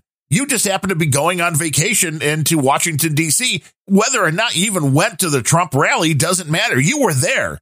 So you are now suspect because you were in the vicinity of a major metropolitan area. And that cannot be enough to start investigations on people. And just as a side note, have you ever noticed how every single argument that in favor of widespread surveillance seems to assume without any explanation or argument, just seems to assume that the entity doing the surveilling is, is benevolent and ethical. And, and that hardly ever happens in the real world. No, Joe Biden got in trouble. Uh, Psaki actually somebody, uh, uh, a, well, I was going to say journalist, but it might have been the dumbest question that I've heard asked of Joe Biden as of yet. And probably the dumbest question that I've heard in a long time was when Biden made a statement about a couple of FBI agents who were killed in the line of duty while they were serving, I think, a warrant or something on a child sex thing or something. I don't have the details on that, but a couple of agents were killed. And in Joe Biden's statement, Did they die of shock. Oh, they were shot. I mean, this was a, this was not a, oh. uh, you know, they died of lead poisoning. Yes. There was a shootout at the OK Corral and Biden okay. just made a comment that a vast majority of the people that work for the FBI are, you know, quality, good, hardworking people doing their best for with the country, whatever it was. And a journalist actually then the next day asked, what did he mean by that? And it's like, what do you mean? What did he mean by that? Exactly what he said, which was, you know, a vast majority of FBI agents are good people doing their job. And is there yeah. any question after what's been going on in the last few years that there's some FBI agents, you know, Strzok and Page yeah, and others that yeah, maybe weren't? Yeah, and it's not just FBI agents. You take any demographic of of a large enough group of people, and there's going to be a couple who are, for lack of a better word, evil. There, there, right. there are bad people in every group. They, it is extremely hard to weed them out because, you know, funny thing about people who intend wrong and have a total lack of, of ethics is they, they tend to lie on job applications. Um, really? They're, they're, they're not easy to screen out. So yes, every, you know, the FBI, uh, the, your, every police station over a certain size, uh, they're going to have some bad cops who are, and the best you can do is try to reduce the opportunity for you know reduce reduce the amount of power that that they have that's unchecked and reduce the opportunity. And then uh, make sure that you support get rid of the thin blue line wh- that that everybody you I, I well this is I the hate, problem I hate hate hate when when somebody comes out and says all cops are bastards or whatever it is that when when somebody comes out and they're like that is a horrible horrible destructive stereotype. I also hate when somebody says well cops are fraternity and it doesn't matter what somebody does we need to stick up for each other. It, it, which is also destructive. If somebody is breaking the law i don't care if they have a badge or not throw them in jail if if a cop breaks the law they need to not be a cop. At the same time painting all cops as horrible, horrible people because a couple of them are is is entirely it's it's a uh, yeah they're uh, they're you know what I mean? Exactly. But this see this is going to be Biden's problem now. Being on the other side being in that chair is no fun because you know there are a lot of people on the left right now who would make the statement that all cops are bad, all law enforcement is bad. So Joe Biden wanting to be the president and going, Hey, you know, these people that pretty much work for me that did this thing, they were trying to go, you know, arrest people who were hurting children and they got killed. And we want to honor them for doing their job and doing something good for the country. The left doesn't want him to say anything nice about any law enforcement. And, and I'm, I'm, at least he did. I'll give him that. At least he said, you know, these guys were doing their well, job and, and need and need to be honored. Fortunately, he can get out of any PR disaster by just going off and starting another foreign war. Which I mean, they said like Syria, like day one, there was stuff going on. I don't even. I mean, that's the kind of stuff that is uh, that is amazing, and which makes me glad we're really not a political show because that would just be depressing to have to cover that kind of stuff all of the time. Yeah. And there's there's more than enough tech stuff, especially things that yeah, will speaking, overlap. And speaking of uh, I, the the one other story I wanted to to flag uh, for I, I need to get to it because I missed it on Monday is uh, I've got Facebook versus iOS 14. Woohoo! So Facebook v Apple, who will be victorious? not us. Right, not the people using either Facebook or Apple devices. That's the truth. Yeah. Who, who will be victorious? Well, the people who aren't on Facebook and aren't using Apple, maybe. Uh, I, I don't know if you wanted to, to transition to something else or go into it now. Um, but, uh, the short version is we've talked about iOS 14 before, which Apple has put a number of privacy features into this and it, it kind of bucks the trend of Silicon Valley constantly changing features uh, in in favor of more data collection and less privacy. Right. And the reason it bucks the trend is because Apple is somewhat unique amongst Silicon Valley companies where the people who have iPhones are not the product per se, but are in fact the customer. Now they're the product a little bit in terms of the, like the app store and their 30%, you know, you, you make your cut and they, they take a 30% VIG off the top of it. I love the word VIG. Keep using it. Um, but for the most part, people who buy iPhones do it because they want to buy an iPhone and Apple sells them an iPhone. And the major transaction is the purchasing of the iPhone. And that is distinct from the usual Silicon Valley model where you give some service away for free or really cheap. And then you make all your money by selling the data on the back end. Uh, to the best of my knowledge, Apple doesn't do that. And I definitely admire them for that particular thing. Apple has put into iOS 14 um, a number of new features that support privacy.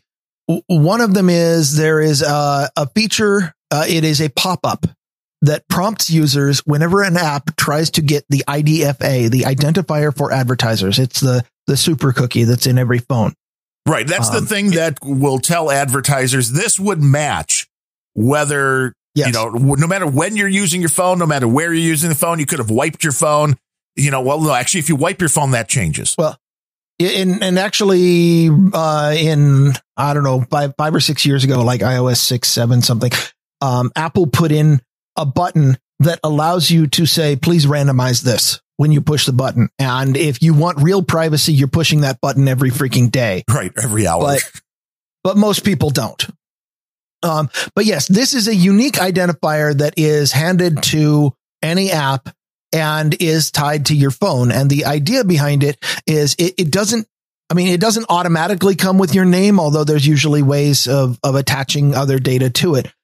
But it does let apps know that, okay, I used Facebook for uh, 17 minutes on this and I went to this and I saw, you know, I saw this ad on Facebook here. And then 34 minutes later, I was browsing Amazon and I purchased this product. And then 12 minutes later, I went and I checked out, you know, this porn site and then I looked at some lingerie and then I ended up buying this, but I looked at this ad for a new car and I didn't. And that is incredibly valuable data for someone like Facebook, uh, who wants to know.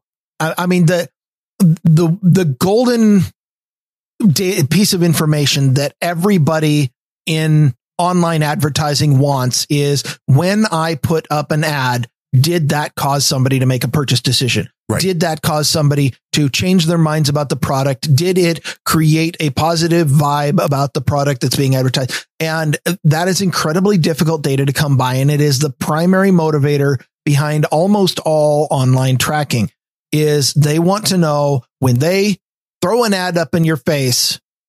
Did that change your mind about the product? Did that make you, did that drive a purchase decision? Did that make you want to go check out the product? Did that make you want to go at least visit the, the walmart.com page about that product? They need to know this because if, if Facebook can go back to their advertisers and say, uh, when, when an ad runs, we can, you know, we can assure you that in a you know 12% of cases it drives you know you can translate that into real numbers and the right. advertisers say okay well then then a $100,000 on Facebook ads is going to translate into $12,000 worth of people buying our product or whatever the, the translation is.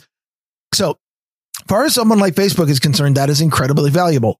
Uh, why did I go into that? Well Apple in iOS 14 is uh, some of the people are saying killing the IDFA and they're they're not technically but what they are doing is every time that an app requests the IDFA for the first time Apple is popping up a dialog box that says uh do you want to be you know, tracked well, I, I, I'm pulling up the, the image right now. Facebook would like permission to track you across apps and websites owned by other companies. Your data will be used to deliver personalized ads to you. Uh, two buttons, allow tracking or ask app not to track. Uh, it's a little bit loaded. Uh, you know, who is going to, I guess, who is going to click on that saying people, you know, uh, Facebook wants to track you across apps and companies. Your data will be used to deliver ads. Allow tracking. Who's going to click that? Oh, come on. I want the best possible ads. I mean, I, I'm really unhappy when I get ads that have nothing to do with what I like, but I love it to get ads when they're just perfectly fit for me so I can spend more money.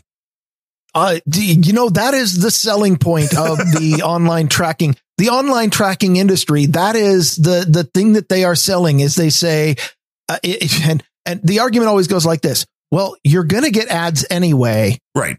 Wouldn't you prefer them to be for products that we know you're interested in? And my answer is no, I don't want to be manipulated and I'm blocking your ad with my ad blocker no matter which way it goes. You don't want to be manipulated? Wait, we're doing the wrong show. I thought I thought you were wanting to be manipulated. No, I'm I'm I know I'm the I'm on this side of the microphone. I want to be the one manipulating you. Oh, right. Right. Okay. Now and you, you and all of our experts, I am manipulating you right now by putting my awful voice into your ears with seditious ideas that should get people canceled. With the ideas that big companies tracking you across so, platforms is bad. So Apple put up this prompt. Um, and the interesting thing the, about the prompt you just read, which was, do you want to be tracked? Yes. Or do you just want to ask them nicely not to track you? Well, yes. yes, because even Apple acknowledges that there are plenty of ways Facebook has to track people that aren't the the IDFA. And is that just covering um, their ass? Because they're like, when Facebook still tracks them, Apple wants to be like, well, we kind of told you. So what Facebook is doing now is that right before they call the API, right before they call the thing that is going to cause the iOS to pop up that prompt, immediately before that, Facebook pops up a different pop up that says, allow Facebook to use your app and website activity Get ads that are more personalized. Support businesses that rely on ads to reach customers. To provide a better ads experience, we need permission to use future activity that other apps and websites send us from this device. This won't give us access to new types of information. And when you click that, then it calls the API that causes iOS to pop up the Facebook would like permission to track you. But so a- wow. Apple decided to annoy users by popping up uh, scary dialogue multiple and times. Facebook is now adding a new dialogue right before that that says you're about to see a scary dialogue, but here's all of the reasons why we think you should like it anyway.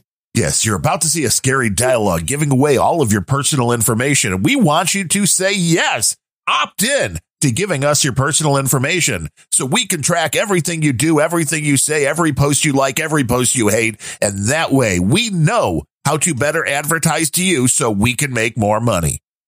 And in case you're wondering about the stakes on this one and why the, this is so important to these companies, it might not be that important to you.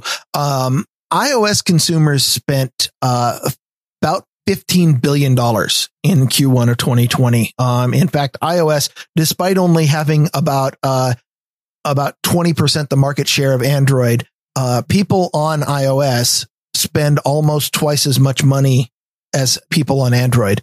Uh, it's extremely lucrative. You know, the uh, ads are here to stay and tracking is here to stay in, in a Google run platform.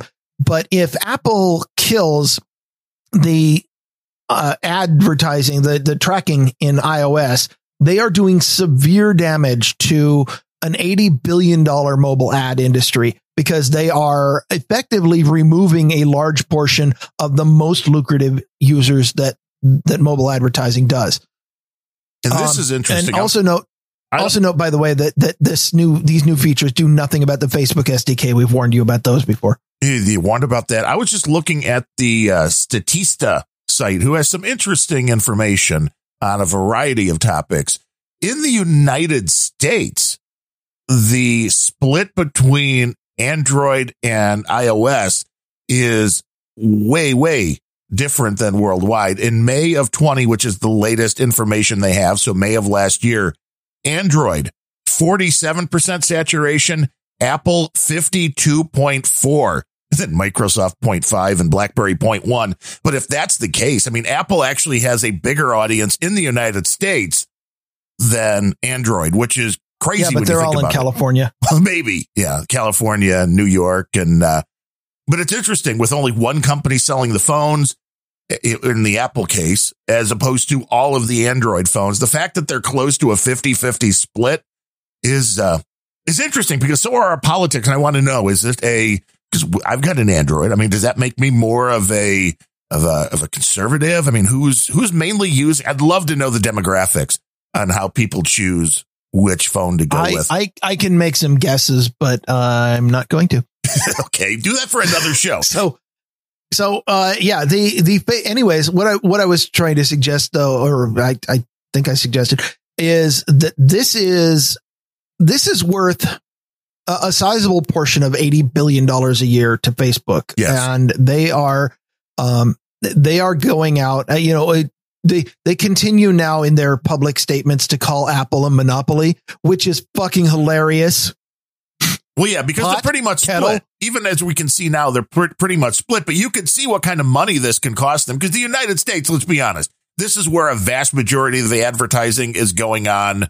Then, because this is where people have way more money than other countries. I mean, it was interesting. Bill O'Reilly yesterday pointed out that uh, like thirty-two or something percent, or or thirty, somewhere between thirty and thirty-five of people that live in the United States make over a hundred thousand dollars a year. So it's like this really isn't Yeah. the the country where, or maybe it was over two hundred thousand, but it was Hundred hundred thousand a year is the poverty line in Seattle. well, that's because it's Seattle. But this is a lot of money that if you're going to take away half of Facebook's reach in the United States, if everybody that has an Apple goes, no, don't track me, this could be a big bottom line killer because Facebook does survive on their advertising. So does Google, which we have a story which probably will get pushed off until Monday, which was, I mean, this is the problem with Google right now is they have a vast majority of the advertising and now they're being called a monopoly because now they have a majority, a majority of the uh, advertising. And how do you Oh, break are. that up? I don't know. We we invited we invited Carl from WATP to guest host on Grumpy Old Bens, and the one big axe he had to grind was Google is has destroyed all other marketing in the country, or in you know practically online in the world. because it hits everybody. That's where they are. People are doing Google searches. That's where you're being advertised to. I mean, I don't do Google searches anymore. I'm a duck duck goer or a start page. Uh, yeah, because uh, you know, DuckDuckGo they have their own index, but they they pull from a lot of sources. Start page is is Google. If you absolutely are convinced that Google is the best uh, results out there, and you could not possibly go to somebody other somebody else's index. Which, by the way, DuckDuckGo is a pretty good index. It's it's my main driver for almost everything. But if you have to have the Google index because you are absolutely convinced that every other index is is wrong, which I, I don't agree with, but that's fine. Use Start Page because Start Page is Google's index, but they strip out all the tracking. Yes, then there is another Start- one. startpage.com. Search S C A R X dot something or other. There's a lot of good search Yeah. engines you can use. But I can see this. Yeah, I can see where Facebook is worried, especially in the United States, if they are about a half iPhones, that they're worried they're going to get the oh no, thank you, please don't don't track me anymore. Yeah. And and if you think it's only Facebook taking swipes, uh, uh, last week when uh, Tim Tim Cook uh, was he was in Brussels uh, giving a speech at uh, I did not write down where he was giving a speech, but he I, I pulled uh, this quote out of it. Technology does not need vast troves of personal data stitched together across dozens of websites and apps in order to suc succeed. If a business is built on misleading users and on data exploitation, on choices that are no choices at all, then it does not deserve our praise. It deserves reform. He didn't mention Facebook, but you know that's Facebook. Well, yeah, because you can't be talking about Apple. So yeah, he he's saying he's saying that you know any any business that's made on exploiting its users should not be a business at all. Well, uh, that sounds like a shot at Facebook. So these companies, this story is not over. These companies are going to be uh, at each other's throats for a while, and it kind of makes sense considering both of them are completely dominant in places that overlap just enough for them to be constantly butting heads. Right. They both want your advertising money. That is kind of the concept. I mean, maybe Apple a little less so, but don't get them wrong. They still, they want a piece of that pie as much as Well, they they both want to influence your decision on what to purchase. that's true. That that much is true. and only we should be able to allow you to influence you on what you want to purchase. But we do have a couple of experts to thank. And then we do have a brand new segment, including custom music by John Fletcher of the Hog Story Fletchers. But uh, I, I'm not sure what you're talking about, but I shall wait with bated breath. this is exciting stuff. And uh, Jay Finley, he is in the troll room right now. We do these shows live on Monday and Friday at noon Eastern time, noagendastream.com, or you can go to the Grumpy Old Bens website and just click the little play button where it says, you know, live, and you can get the information there on how to get the stream to work in Podcast Addict or VLC or whatever you're using. You can go there, get all the information so you never have to miss a second of the live Grumpy Old Bens, which is, I think, where everybody wants to be. Let's see. Let's ask Doug how many people are here. 102 over the century mark again today. This is, I, I heard, I heard somebody saying the uh, on a podcast the other day that uh, uh, all shows, if you don't listen live, you're not listening at all. is that, that was you. was it? That was you on this show on Monday. Yeah, it's it's fun. It's fun to be there live when things are going on because you never know. I mean, if there's a rage quit, then you might not get to hear it.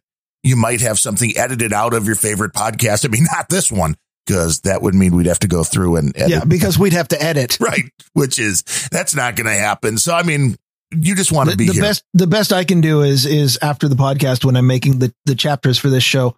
I just put down a chapter that says nothing to see here. Skip to next. And, uh, I thought it was interesting on the latest podcast index show with Adam Curry and Dave Jones. They were guesstimating where I don't know where the stats came from, but about right now, about 5% of all podcasts are podcast 2.0 compliant. So it's a slow Yeah, that- move up. That felt low.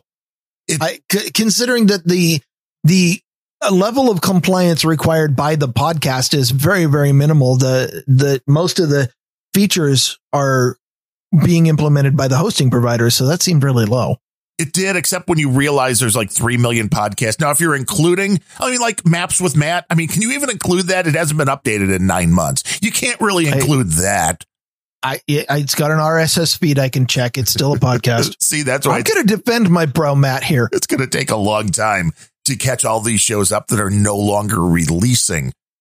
But I digress. Matt has uh, episode four coming along and we'll soon get to hear it. I, I have no, no fears about, well, okay, maybe a little fear, but we do have an executive producer today and Sir Howitzer and Dame Sexy coming in again with an executive producership at 3373. They uh, sent this during the last show, I guess, because it said great show today. I mean, we, we always try to make them great. Uh, he said Ryan's dead cat is perfect for him. Kidding. Love you, Bemrose. Wait, how drunk was I for the last show? Did I kill a cat? I don't maybe. On- I don't on the remember. air? yeah, I don't remember the dead cat. I mean, I know there's always a cat, whether Yeah, they're live or not. We, we usually don't cover that part or not, but, uh, I mean, there's always a cat. And when it comes to the, uh, to the Bemrose, it, it just helps Yeah, you there's, podcast. there's a cat right now holding my bladder down. he keeps you calm. Or, I mean, he sticks you with his claws and then really angers you. So it all depends. It's, I mean, you really are just a puppet of the cat. I can, I can tell that, but uh, Every cat owner is. true. Sir Howitzer, Dame Sexy say time, treasure, talent. If you have none of these, perhaps you control the show. Well, yes, that's what everybody in the troll That's what I do. And we thank all of you, uh, including Omega Project, who said he only listens live for the Rage Quits. So, I mean, you got one out of 132 uh, shows. I mean, that's I- not it bad. won't be the last. It won't. Okay, we're predicting something It- here. there- yeah, there's no way it'll be the last. He says, uh, really rocking it. Well, they say really rocking it. Don't want to mispronoun. Appreciate all you do. Love, light, and good life. Same to you, Sir Howitzer, Dame Sexy. Thank you for Yes. being an executive producer on the grumpiest And, podcast in and the an expert. Yes, always an expert. And then coming in with his monthly $10 donation, Bernhard Engelskircher. And I think I'm getting that somewhat right. I mean, I know that before the show, I you're know. like, I you love to see that name. Yeah, I, I love when Bernhard uh, donates, and I'm not going to try to attempt the name, but uh, precisely because it just brings a smile to my face every time you try to pronounce that name. I know. And I understand where you're coming from because I am a no agenda listener and I hear John C. Dvorak with a lot of names and it's not an easy thing. I mean, everybody, you should really, if you don't want your name butchered, Yeah. include the gotta- phonetic or an audio I- I- clip. Yeah, and, and lest I go an entire show without calling out John C. Dvorak for something, uh, on yesterday's show, uh, Sir Dwayne Melanson was posting. I, I think um, he, he is a Grand Duke from the city of Tigard, Oregon. And I have never heard, yeah, Dvorak does all right pronouncing Melanson, but I have never once heard him pronounce in, in, in, you know, Grand Duke. There have been a lot of donations that that name has been read a lot, but John C. Dvorak has never once pronounced the word Tigard correctly. And how do you He say it? always calls it Tigard, Oregon. Oh, Tigard. Well, it's it's a Winnie the Pooh thing. Maybe it is, but when somebody reaches the Grand Duke level, obviously they're one of your important patrons. And Dvorak has never pronounced the name of that city correctly. It's Or- Tigered. Tigard. Tigard. Like if you say tiger and just put a D on the end. Is it like Tigard. triggered? Triggered by Tigard?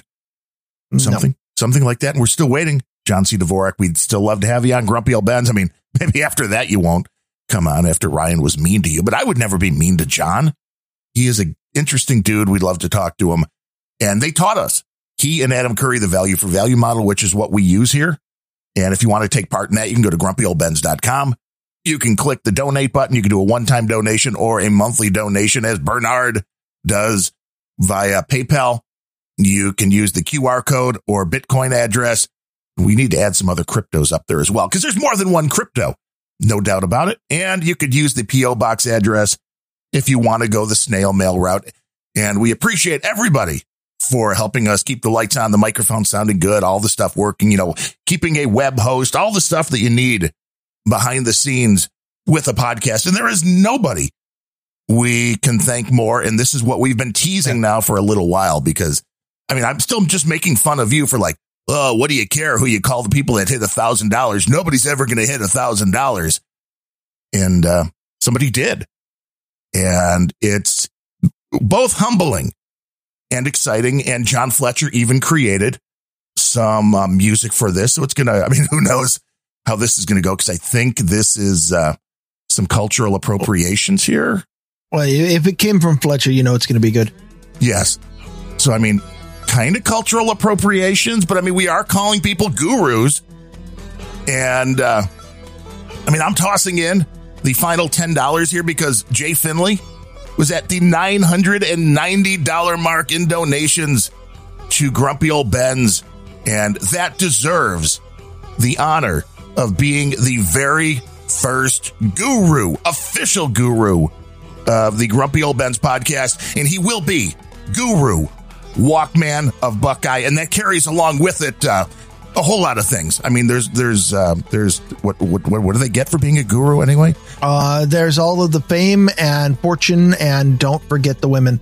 Oh, yes. Fame, fortune, women, and you definitely Uh, get, uh, the hookah. And we could probably scrape together for some some drugs if you really need, if that's the way you go to. Well, I mean, yeah, I mean, you got the hookah, and then what kind of uh, what what would it, what would uh, alcohol would a a guru drink? I mean, I guess whatever Jay Finley drinks, because he is the original Yeah. guru now. So, I mean, I don't know if he's a bourbon guy, Scotch. It, uh, I, I have well, I have a bottle of Irish whiskey sitting near me. this is how you get through the show. that that and a cat. That that is all you need, but it is something that uh, you know. When we started the show, this kind of stuff seemed like so far way out there, crazy. One that we'd be able to grow the audience was like, oh, how many people are actually going to listen? Because that's when you start a podcast. It's like, well, I was going to say maybe like your wife would listen, but mine doesn't. I mean, she'll listen to Larry, No, but she won't she won't listen to Grumpy Old Bens. Um, no, she usually flees to the other side of the house. and you hope that you know family and friends will listen and all that but then it's a whole nother thing after besides people listening it's like will people support the show and we've done even though it's been crazy times i mean it was a great time to start a podcast i guess because a lot of people have uh, a little extra covid time. I mean there's really you know they, they need time to fill by sitting at home and doing nothing. But it's also a hard time for people to donate. We get it. There's a lot of people out of work. There's crazy things going on in the country, but we've still done really well. Thanks to people like Jay Finley, Guru, Walkman of Buckeye, and everybody else who has donated to the show, who supported us, who just, you know, kept kicking us in the behind to just keep doing more shows and uh, double them up from Yeah. one to two a week. And uh, and and the incredible amount of encouragement and sympathy that we got when uh, your rage quit caused a number of people to think that we were done with the show for good. I mean, Sir Spencer thought it was just a uh, publicity stunt. You know, it worked out that way, and I'm all. You know what? it's marketing. You've been telling us we need to do more marketing, and here it here it is. Yes, you definitely have to do marketing. It's part of the with you know if you want a successful podcast, marketing unfortunately is part of it. You have to do the dirty things. You know, you still have to be at somebody. I thought it was hilarious. I thought of you because Bill O'Reilly, you know, talks about the same thing when it comes down to all this social media censorship and all of that. And somebody sent him an email like, well, then why are you still on Twitter? he's like, because it's an important outlet for a lot of people to get my messages. And well, there's like, also, there's also a difference between doing PR on Twitter and uh, doing, you know, celebrity worship and, and right. spending all of your time there. Yes. you know, there's, there's a significant difference in kind between, okay, I need to announce a show. Let's go out, post, maybe respond to a couple people who wanted to know about the show and then log off as opposed to the people who spill, spend all of their time there and are hopelessly addicted like to the Facebook feed. Yes. Well, now we're all addicted to no agenda social and that's, uh, but it's better because there are real conversations going more, on there. Yeah. A much more wholesome place to be addicted to. It is right. It, it, goes back to Todd Snider when, uh, the greatest folk singer around right now, I think, when he said, uh, it's not what drugs you're strung out on as much as whose that people care about. And it's absolutely right. It is absolutely right. and we thank Jay Finley. I mean, we can't thank you enough, but now he has set the bar. He is the original guru, but he certainly, well, hopefully won't be the last cold acid of that show, uh, Rare Encounter with Abel Kirby and Cold Acid. I've been told he is Cold Acid now is a regular on that show. I didn't realize. Oh, is it like he's just a recurring guest host now? I mean, I think he's an official host now, co-host. I think. I mean, I don't know when Abel Kirby added him, but uh, Cold Acid has already picked out his guru name, and I won't out him. Oh, nice for what okay. that is, because uh, you know somebody else may try to get there first. But you know, Cold Acid, I'm, you know, you want to get there. You want to get there because that name might be taken. You never know. You don't want somebody else to get your name. You want to be a part of this. Support yes. Grumpy Old Bens and have a whole lot of fun. And we are uh, for Jay Finley, right. working on a little uh, a little pack. Which you know, no agenda does the rings. We haven't quite figured all this stuff out, but there will be a little pack of some sort that will be offered to people who are interested in you know giving us a snail mail address. Some may not want to. Well, I, I, I will suggest to you though we we are every bit as organized as No Agenda was on show 132. probably more. Probably more. I mean, uh, I guess okay. And, that's and so and thank you, Jay Finley, and, and congratulations on reaching the milestone. And Woo! I, I look forward to Cold Acid, who, uh, if you picked out the name, that obligates you to get there as quickly as possible. Um, and congratulations on getting promoted to, to a host on, uh, on that show that goes live on abelkirby.com. Yes. And, uh, for everybody out there, I want to give them a little coding karma. Coding karma. I'm so glad that was clipped for me. that is awful. I'm like, oh wait, did, did somebody raise your the Who pitch the, of your voice? What is this? Uh, who the hell? Yeah, if I, yeah, if I remember right, mother, somebody asked. Mother, that was me. Yeah, somebody asked for. Oh coding, my god! Yes, somebody asked for coding karma, the one show, I guess, and that's what you did. Coding. I didn't even recognize it. Yes, that's you. that's terrible. I want that deleted from the internet immediately. I mean, somebody sent it to me. I don't remember who. I mean, they, will remind me. I'm sure it might have been Fletcher or Cold Acid or one of those, the usual suspects. I'm sure that thought that was great. And, uh, I mean, remember that could just have been a time one of the cats was like stabbing you or something. It's it's hard to say. It is hard to say, but we don't have a lot of clips. I, I'd rather not say. It's always great, and we appreciate John Fletcher for helping us totally appropriate the Indian culture with the music for the little guru segments. And uh, it's amazing that you could just kind of go out to people. And I mean, I asked Fletcher specifically because he is the music guru that I go to. He's the guy that did the theme, you know, both, you know, well, the, the long version and the short version I've never edited to use, but he's the one that did, you know, the new version of our intro and exit music and all that. So it's like when I think music, I go to Fletcher. So you have to check out his podcast, twohogstory.net. He does that with Carolyn Blaney twice a week also. Hardest working podcasters in the world you'll find on the They No were Agenda stream. they were on last night with Sir Michu. yes, God bless you. I, I definitely I look forward to uh, hearing that one.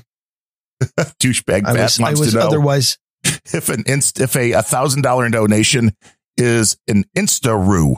So like an Insta guru, that's good. It's an Insta-roo. or an Insta kangaroo. What? yeah, I don't know if it's a, Yes, uh, yes. yes. If if you want if you want to be an Instaroo, then I, I we would do that for you. Yes. Yeah, we are more than happy to. We are more than happy to be just the dancing monkeys that will do whatever our listeners, our producers, our, you know, we just, it's, it's amazing. It is amazing as the numbers keep going up. More people are listening, seeing more than just comic strip blogger, you know, clipping us on the social medias. It's always fun. And, uh, did you see his update? I mean, we have to mention this because we mentioned the first we one. don't have to. Yeah, but the first cartoon when he was like, "I hate you, I will never podcast with you again," and we put that even in our uh, in the in the, not not in the show notes, but on the chapters file. But then maybe we did put it in the show notes too. He updated that to podcasters after they make up are unlistenable, and it's all, "Oh, I love you, I think you're awesome, you're the best podcaster ever." I, I I appreciate that because it implies that we were listenable before we made up. Right. That's true. That's true. So thank you, Comic Strip Blogger, for being the official doodler of Grumpy Old Bens. And the only reason, as I posted on Noah's Agenda Social, was uh, Mike Riley didn't offer. Because me, Mike Riley's a little bit better at this, but he, he hasn't So- offered yet. As usual, uh, we we just watched the two hour mark on this show go by, and uh, with us just constantly spewing hot air. Um, do we have what else do we have that we have to get to today? Well, there's always a plethora of stories, but most of them, as you know, aren't, uh, they're not going to spoil if, if we don't get to them. And there, we have another show. I mean, that's the beauty of having another show in like three days. In this case, actually Yeah. three days. So unless you Yeah, have cur- something, current events get only slightly less current in three days, but that's okay. We're we're not we're not a news store station here. well, I mean, the one interesting thing, which I thought was funny and just, uh, you know, leaving on a, uh, on a more high note is, uh, Chrissy Teigen, who I don't even understand, Chrissy Teigen, why, you know, John Legend's wife, why people care about what she says. I don't understand. That's part of the social I, I- media I, thing. don't. I Well- don't, but I think this might be the first time I've ever heard that name. She uh, was complaining about somebody like posted like, "Oh, what's the most you ever spent on like a bad bottle of wine or something?" And she's like, "Oh, we were at a restaurant once and the waiter recommended this wine and we didn't even like it, and then it was thirteen thousand dollars." And uh, and people were I wouldn't like that waiter either. were pointing out that uh, uh, maybe this is a little tone deaf. And as much as I hate wanting to back her a little bit, her life's different than yours because we don't live in a socialist country. And her and her husband can spend $13,000 on a bottle of wine that they really didn't enjoy. I mean, they can buy a $13,000 bottle of wine like we could probably buy a $20 bottle of booze. You know, I mean, it's, that's the equivalent when you look at their bank accounts and what they're Yeah. bringing in as But, compared but if to I'm going to spend twenty dollars on a bottle of booze, it's going to be for a bottle that I like. You would think. I mean, but every now and then, I mean, I will buy Irish whiskeys if I've never had them before. So there's Yeah. times I bought stuff There- and I'm like, it's there not was great. that one. There was that one incident with the bottle of eggnog liqueur. Oh, We, we don't want to speak of that anymore. no, no, I don't drink eggnog. I, I think I mentioned that once before. There was a Christmas when I was little at my, This uh, had nothing to do with eggnog. It was just awful. well, the eggnog liquor, I'm guessing was no, no bueno. It was kind of like the, the new coffee cokes, which I'm blaming everybody in Australia because I've Oh. heard they were there Oh. first. Yeah. Oh, Not good. you know, and I thought I would try it, but I didn't realize I should have looked further because I saw that it had sugar in it. So I'm like, okay, well, this will be good because I hate diet sodas. I cannot stand the fake sugars. And it turns out that not only does this have high fructose corn syrup, which I know is no good, but it also had aspartame. And it's like, oh my God, Oh. this is horrible. I was about to say high fructose corn syrup is a hell of a lot better for you than aspartame. yeah. And this is, The sucralose stuff is not awful. This, but- whatever was in this, I don't, I think it was aspartame. Maybe it was, I'm not not 100%. Either way, it was like I took three sips and I was sitting here at the computer doing stuff. I think I was editing and getting random thoughts ready to go out.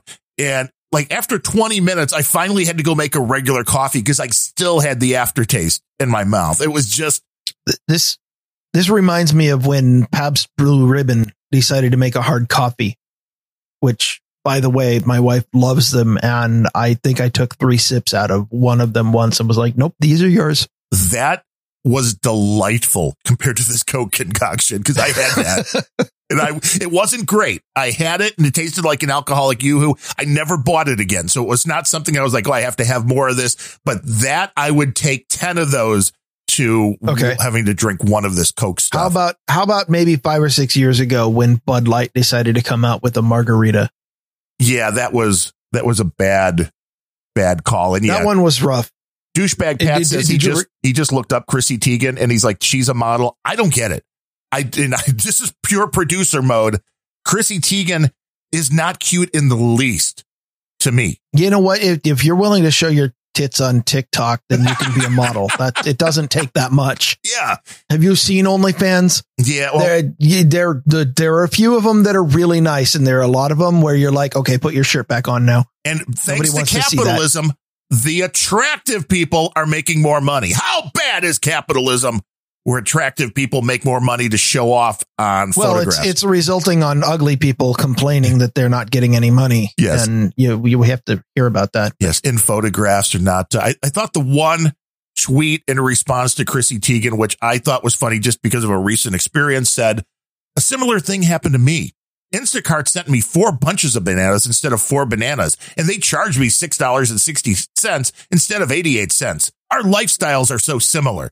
I mean, again, this is in response to her having a $13,000 bottle of wine, Right. but we did just have an issue here with our local grocery. We've been doing the delivery, which is, you know, I, I understand white people problems, the ultimate in laziness, but getting the groceries delivered has been great. The people that have been doing the shopping and doing the delivery, great.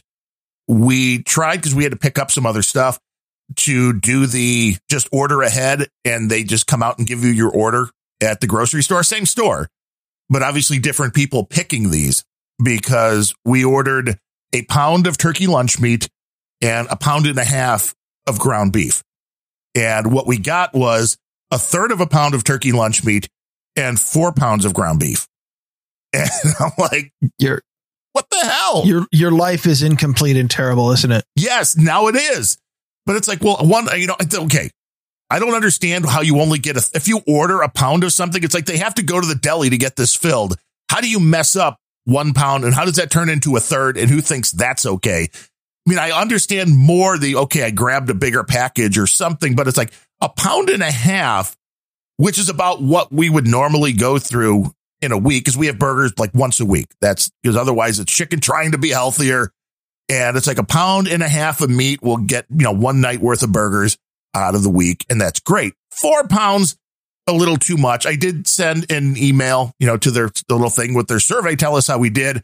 And to be fair, they credited back the amount because it's like, I didn't want this. I mean, I understand if I order a pound and a half, maybe it'll be, a, you know, 10, 20% one way or the other, light or heavy, because packaging all isn't a massive, you know, beautiful art that there is some, uh, you have to give some kind of a leeway there.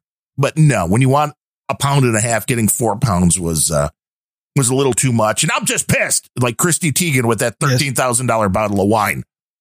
Yes, it sounds like you're you're more bothered by the the difference in p- p- uh, portions than you are about the the pig snouts and human fingers that have made their way into your meat. Well, hot dogs are awesome. I mean, come on. You got to So- like hot dogs. I mean, there's, you know, yeah, when when you need when you need a grout substitute, maybe. well, oh, like, okay, you're not going to tell me you're like Mr. I only eat the more refined meats. Uh, well, um, I, I only eat meats, which I guess doesn't include hot dogs. Oh, would you do bratwurst? Any kind of sausage? Oh, huge fan of bratwurst. See, there you go. Same thing. There's also Yeah. little insect particles and all that. Hell yes. oh, Those they things are peppery. they had the flavor to it. Yeah, we could just add some crickets to it, and then we got ourselves a a beautiful time. But uh, you know, I, I don't want to back Chrissy Teigen at all. But again, this is I don't I don't like this. Oh well, you're just tone deaf to what other people are dealing with. It's like, well, then don't follow her because she's talking about her life. And if you don't understand that somebody who is a multimillionaire that their life may be different than yours, then you probably shouldn't be following them on Twitter or Facebag or wherever it is because they're not living the same life you are. I hate to tell you, uh, they're not. And the, I, that's the situation she wanted to bitch about. I think it's vapid and I don't really find it to be interesting, something that I'd want to follow, but you're following her. So why are you following her then? I mean, not you, I, I, not you. I, I was going to say, I, I, no, not, I cannot understand. I, I cannot understand the. I can't relate to the mental process that involves following celebrities on Twitter. It's just not what I do. no. I mean, you follow the models because you get something out of it. Yeah, but I can't name them. Well, see, this is very, that's wrong. People have names unless they're like cold acid was Yeah, railing but on about. It could- People need names. Pictures don't need names. Yeah. And they could just be AI now. They could just be virtual Yeah. people. And I, I mean, if there, what, what's that site that this person does not exist where yes, entirely AI generated computer or human beings, they're creating faces right now. That's got to be a hell of a lot harder than uh, AI created porn has got to be easy at this point because the, uh, I mean, the amount of attention that people pay to trying to recognize faces is an order of magnitude more than what most people will do to recognize a, a pair of breasts. So y- you can put just about anything together and, you know, be like, there don't need to be any people involved. Yeah. Sir Matthew says pictures are worth a thousand names, right? Right. Sir Matthew. Right. And uh, Right. with that, I'll remind everybody we'll be back on Monday for some more scintillating talk about the tech world, things going on in our world. And uh, I mean, if we're if we're not totally frozen, because it's supposed to get really, really, really cold here in the Chicago area. So, Well, Keep, keep the power on. You'll be fine. well, yeah, Or, or at least keep your wood stove stocked with chopped firewood. I don't have a wood stove. Oh, should get one of those. Somebody send me some firewood. With that said, until next time, I am Darren O'Neill coming to you live from a bunker deep in the heart of middle America, just outside of Chiraq, where I'll stay warm by burning Chrissy Teigen's book. And from America's left coast, where grumpy old Ben's OnlyFans page is becoming more likely every day, I'm Ryan Pemrose. Yeah, well, we, we got to raise the money.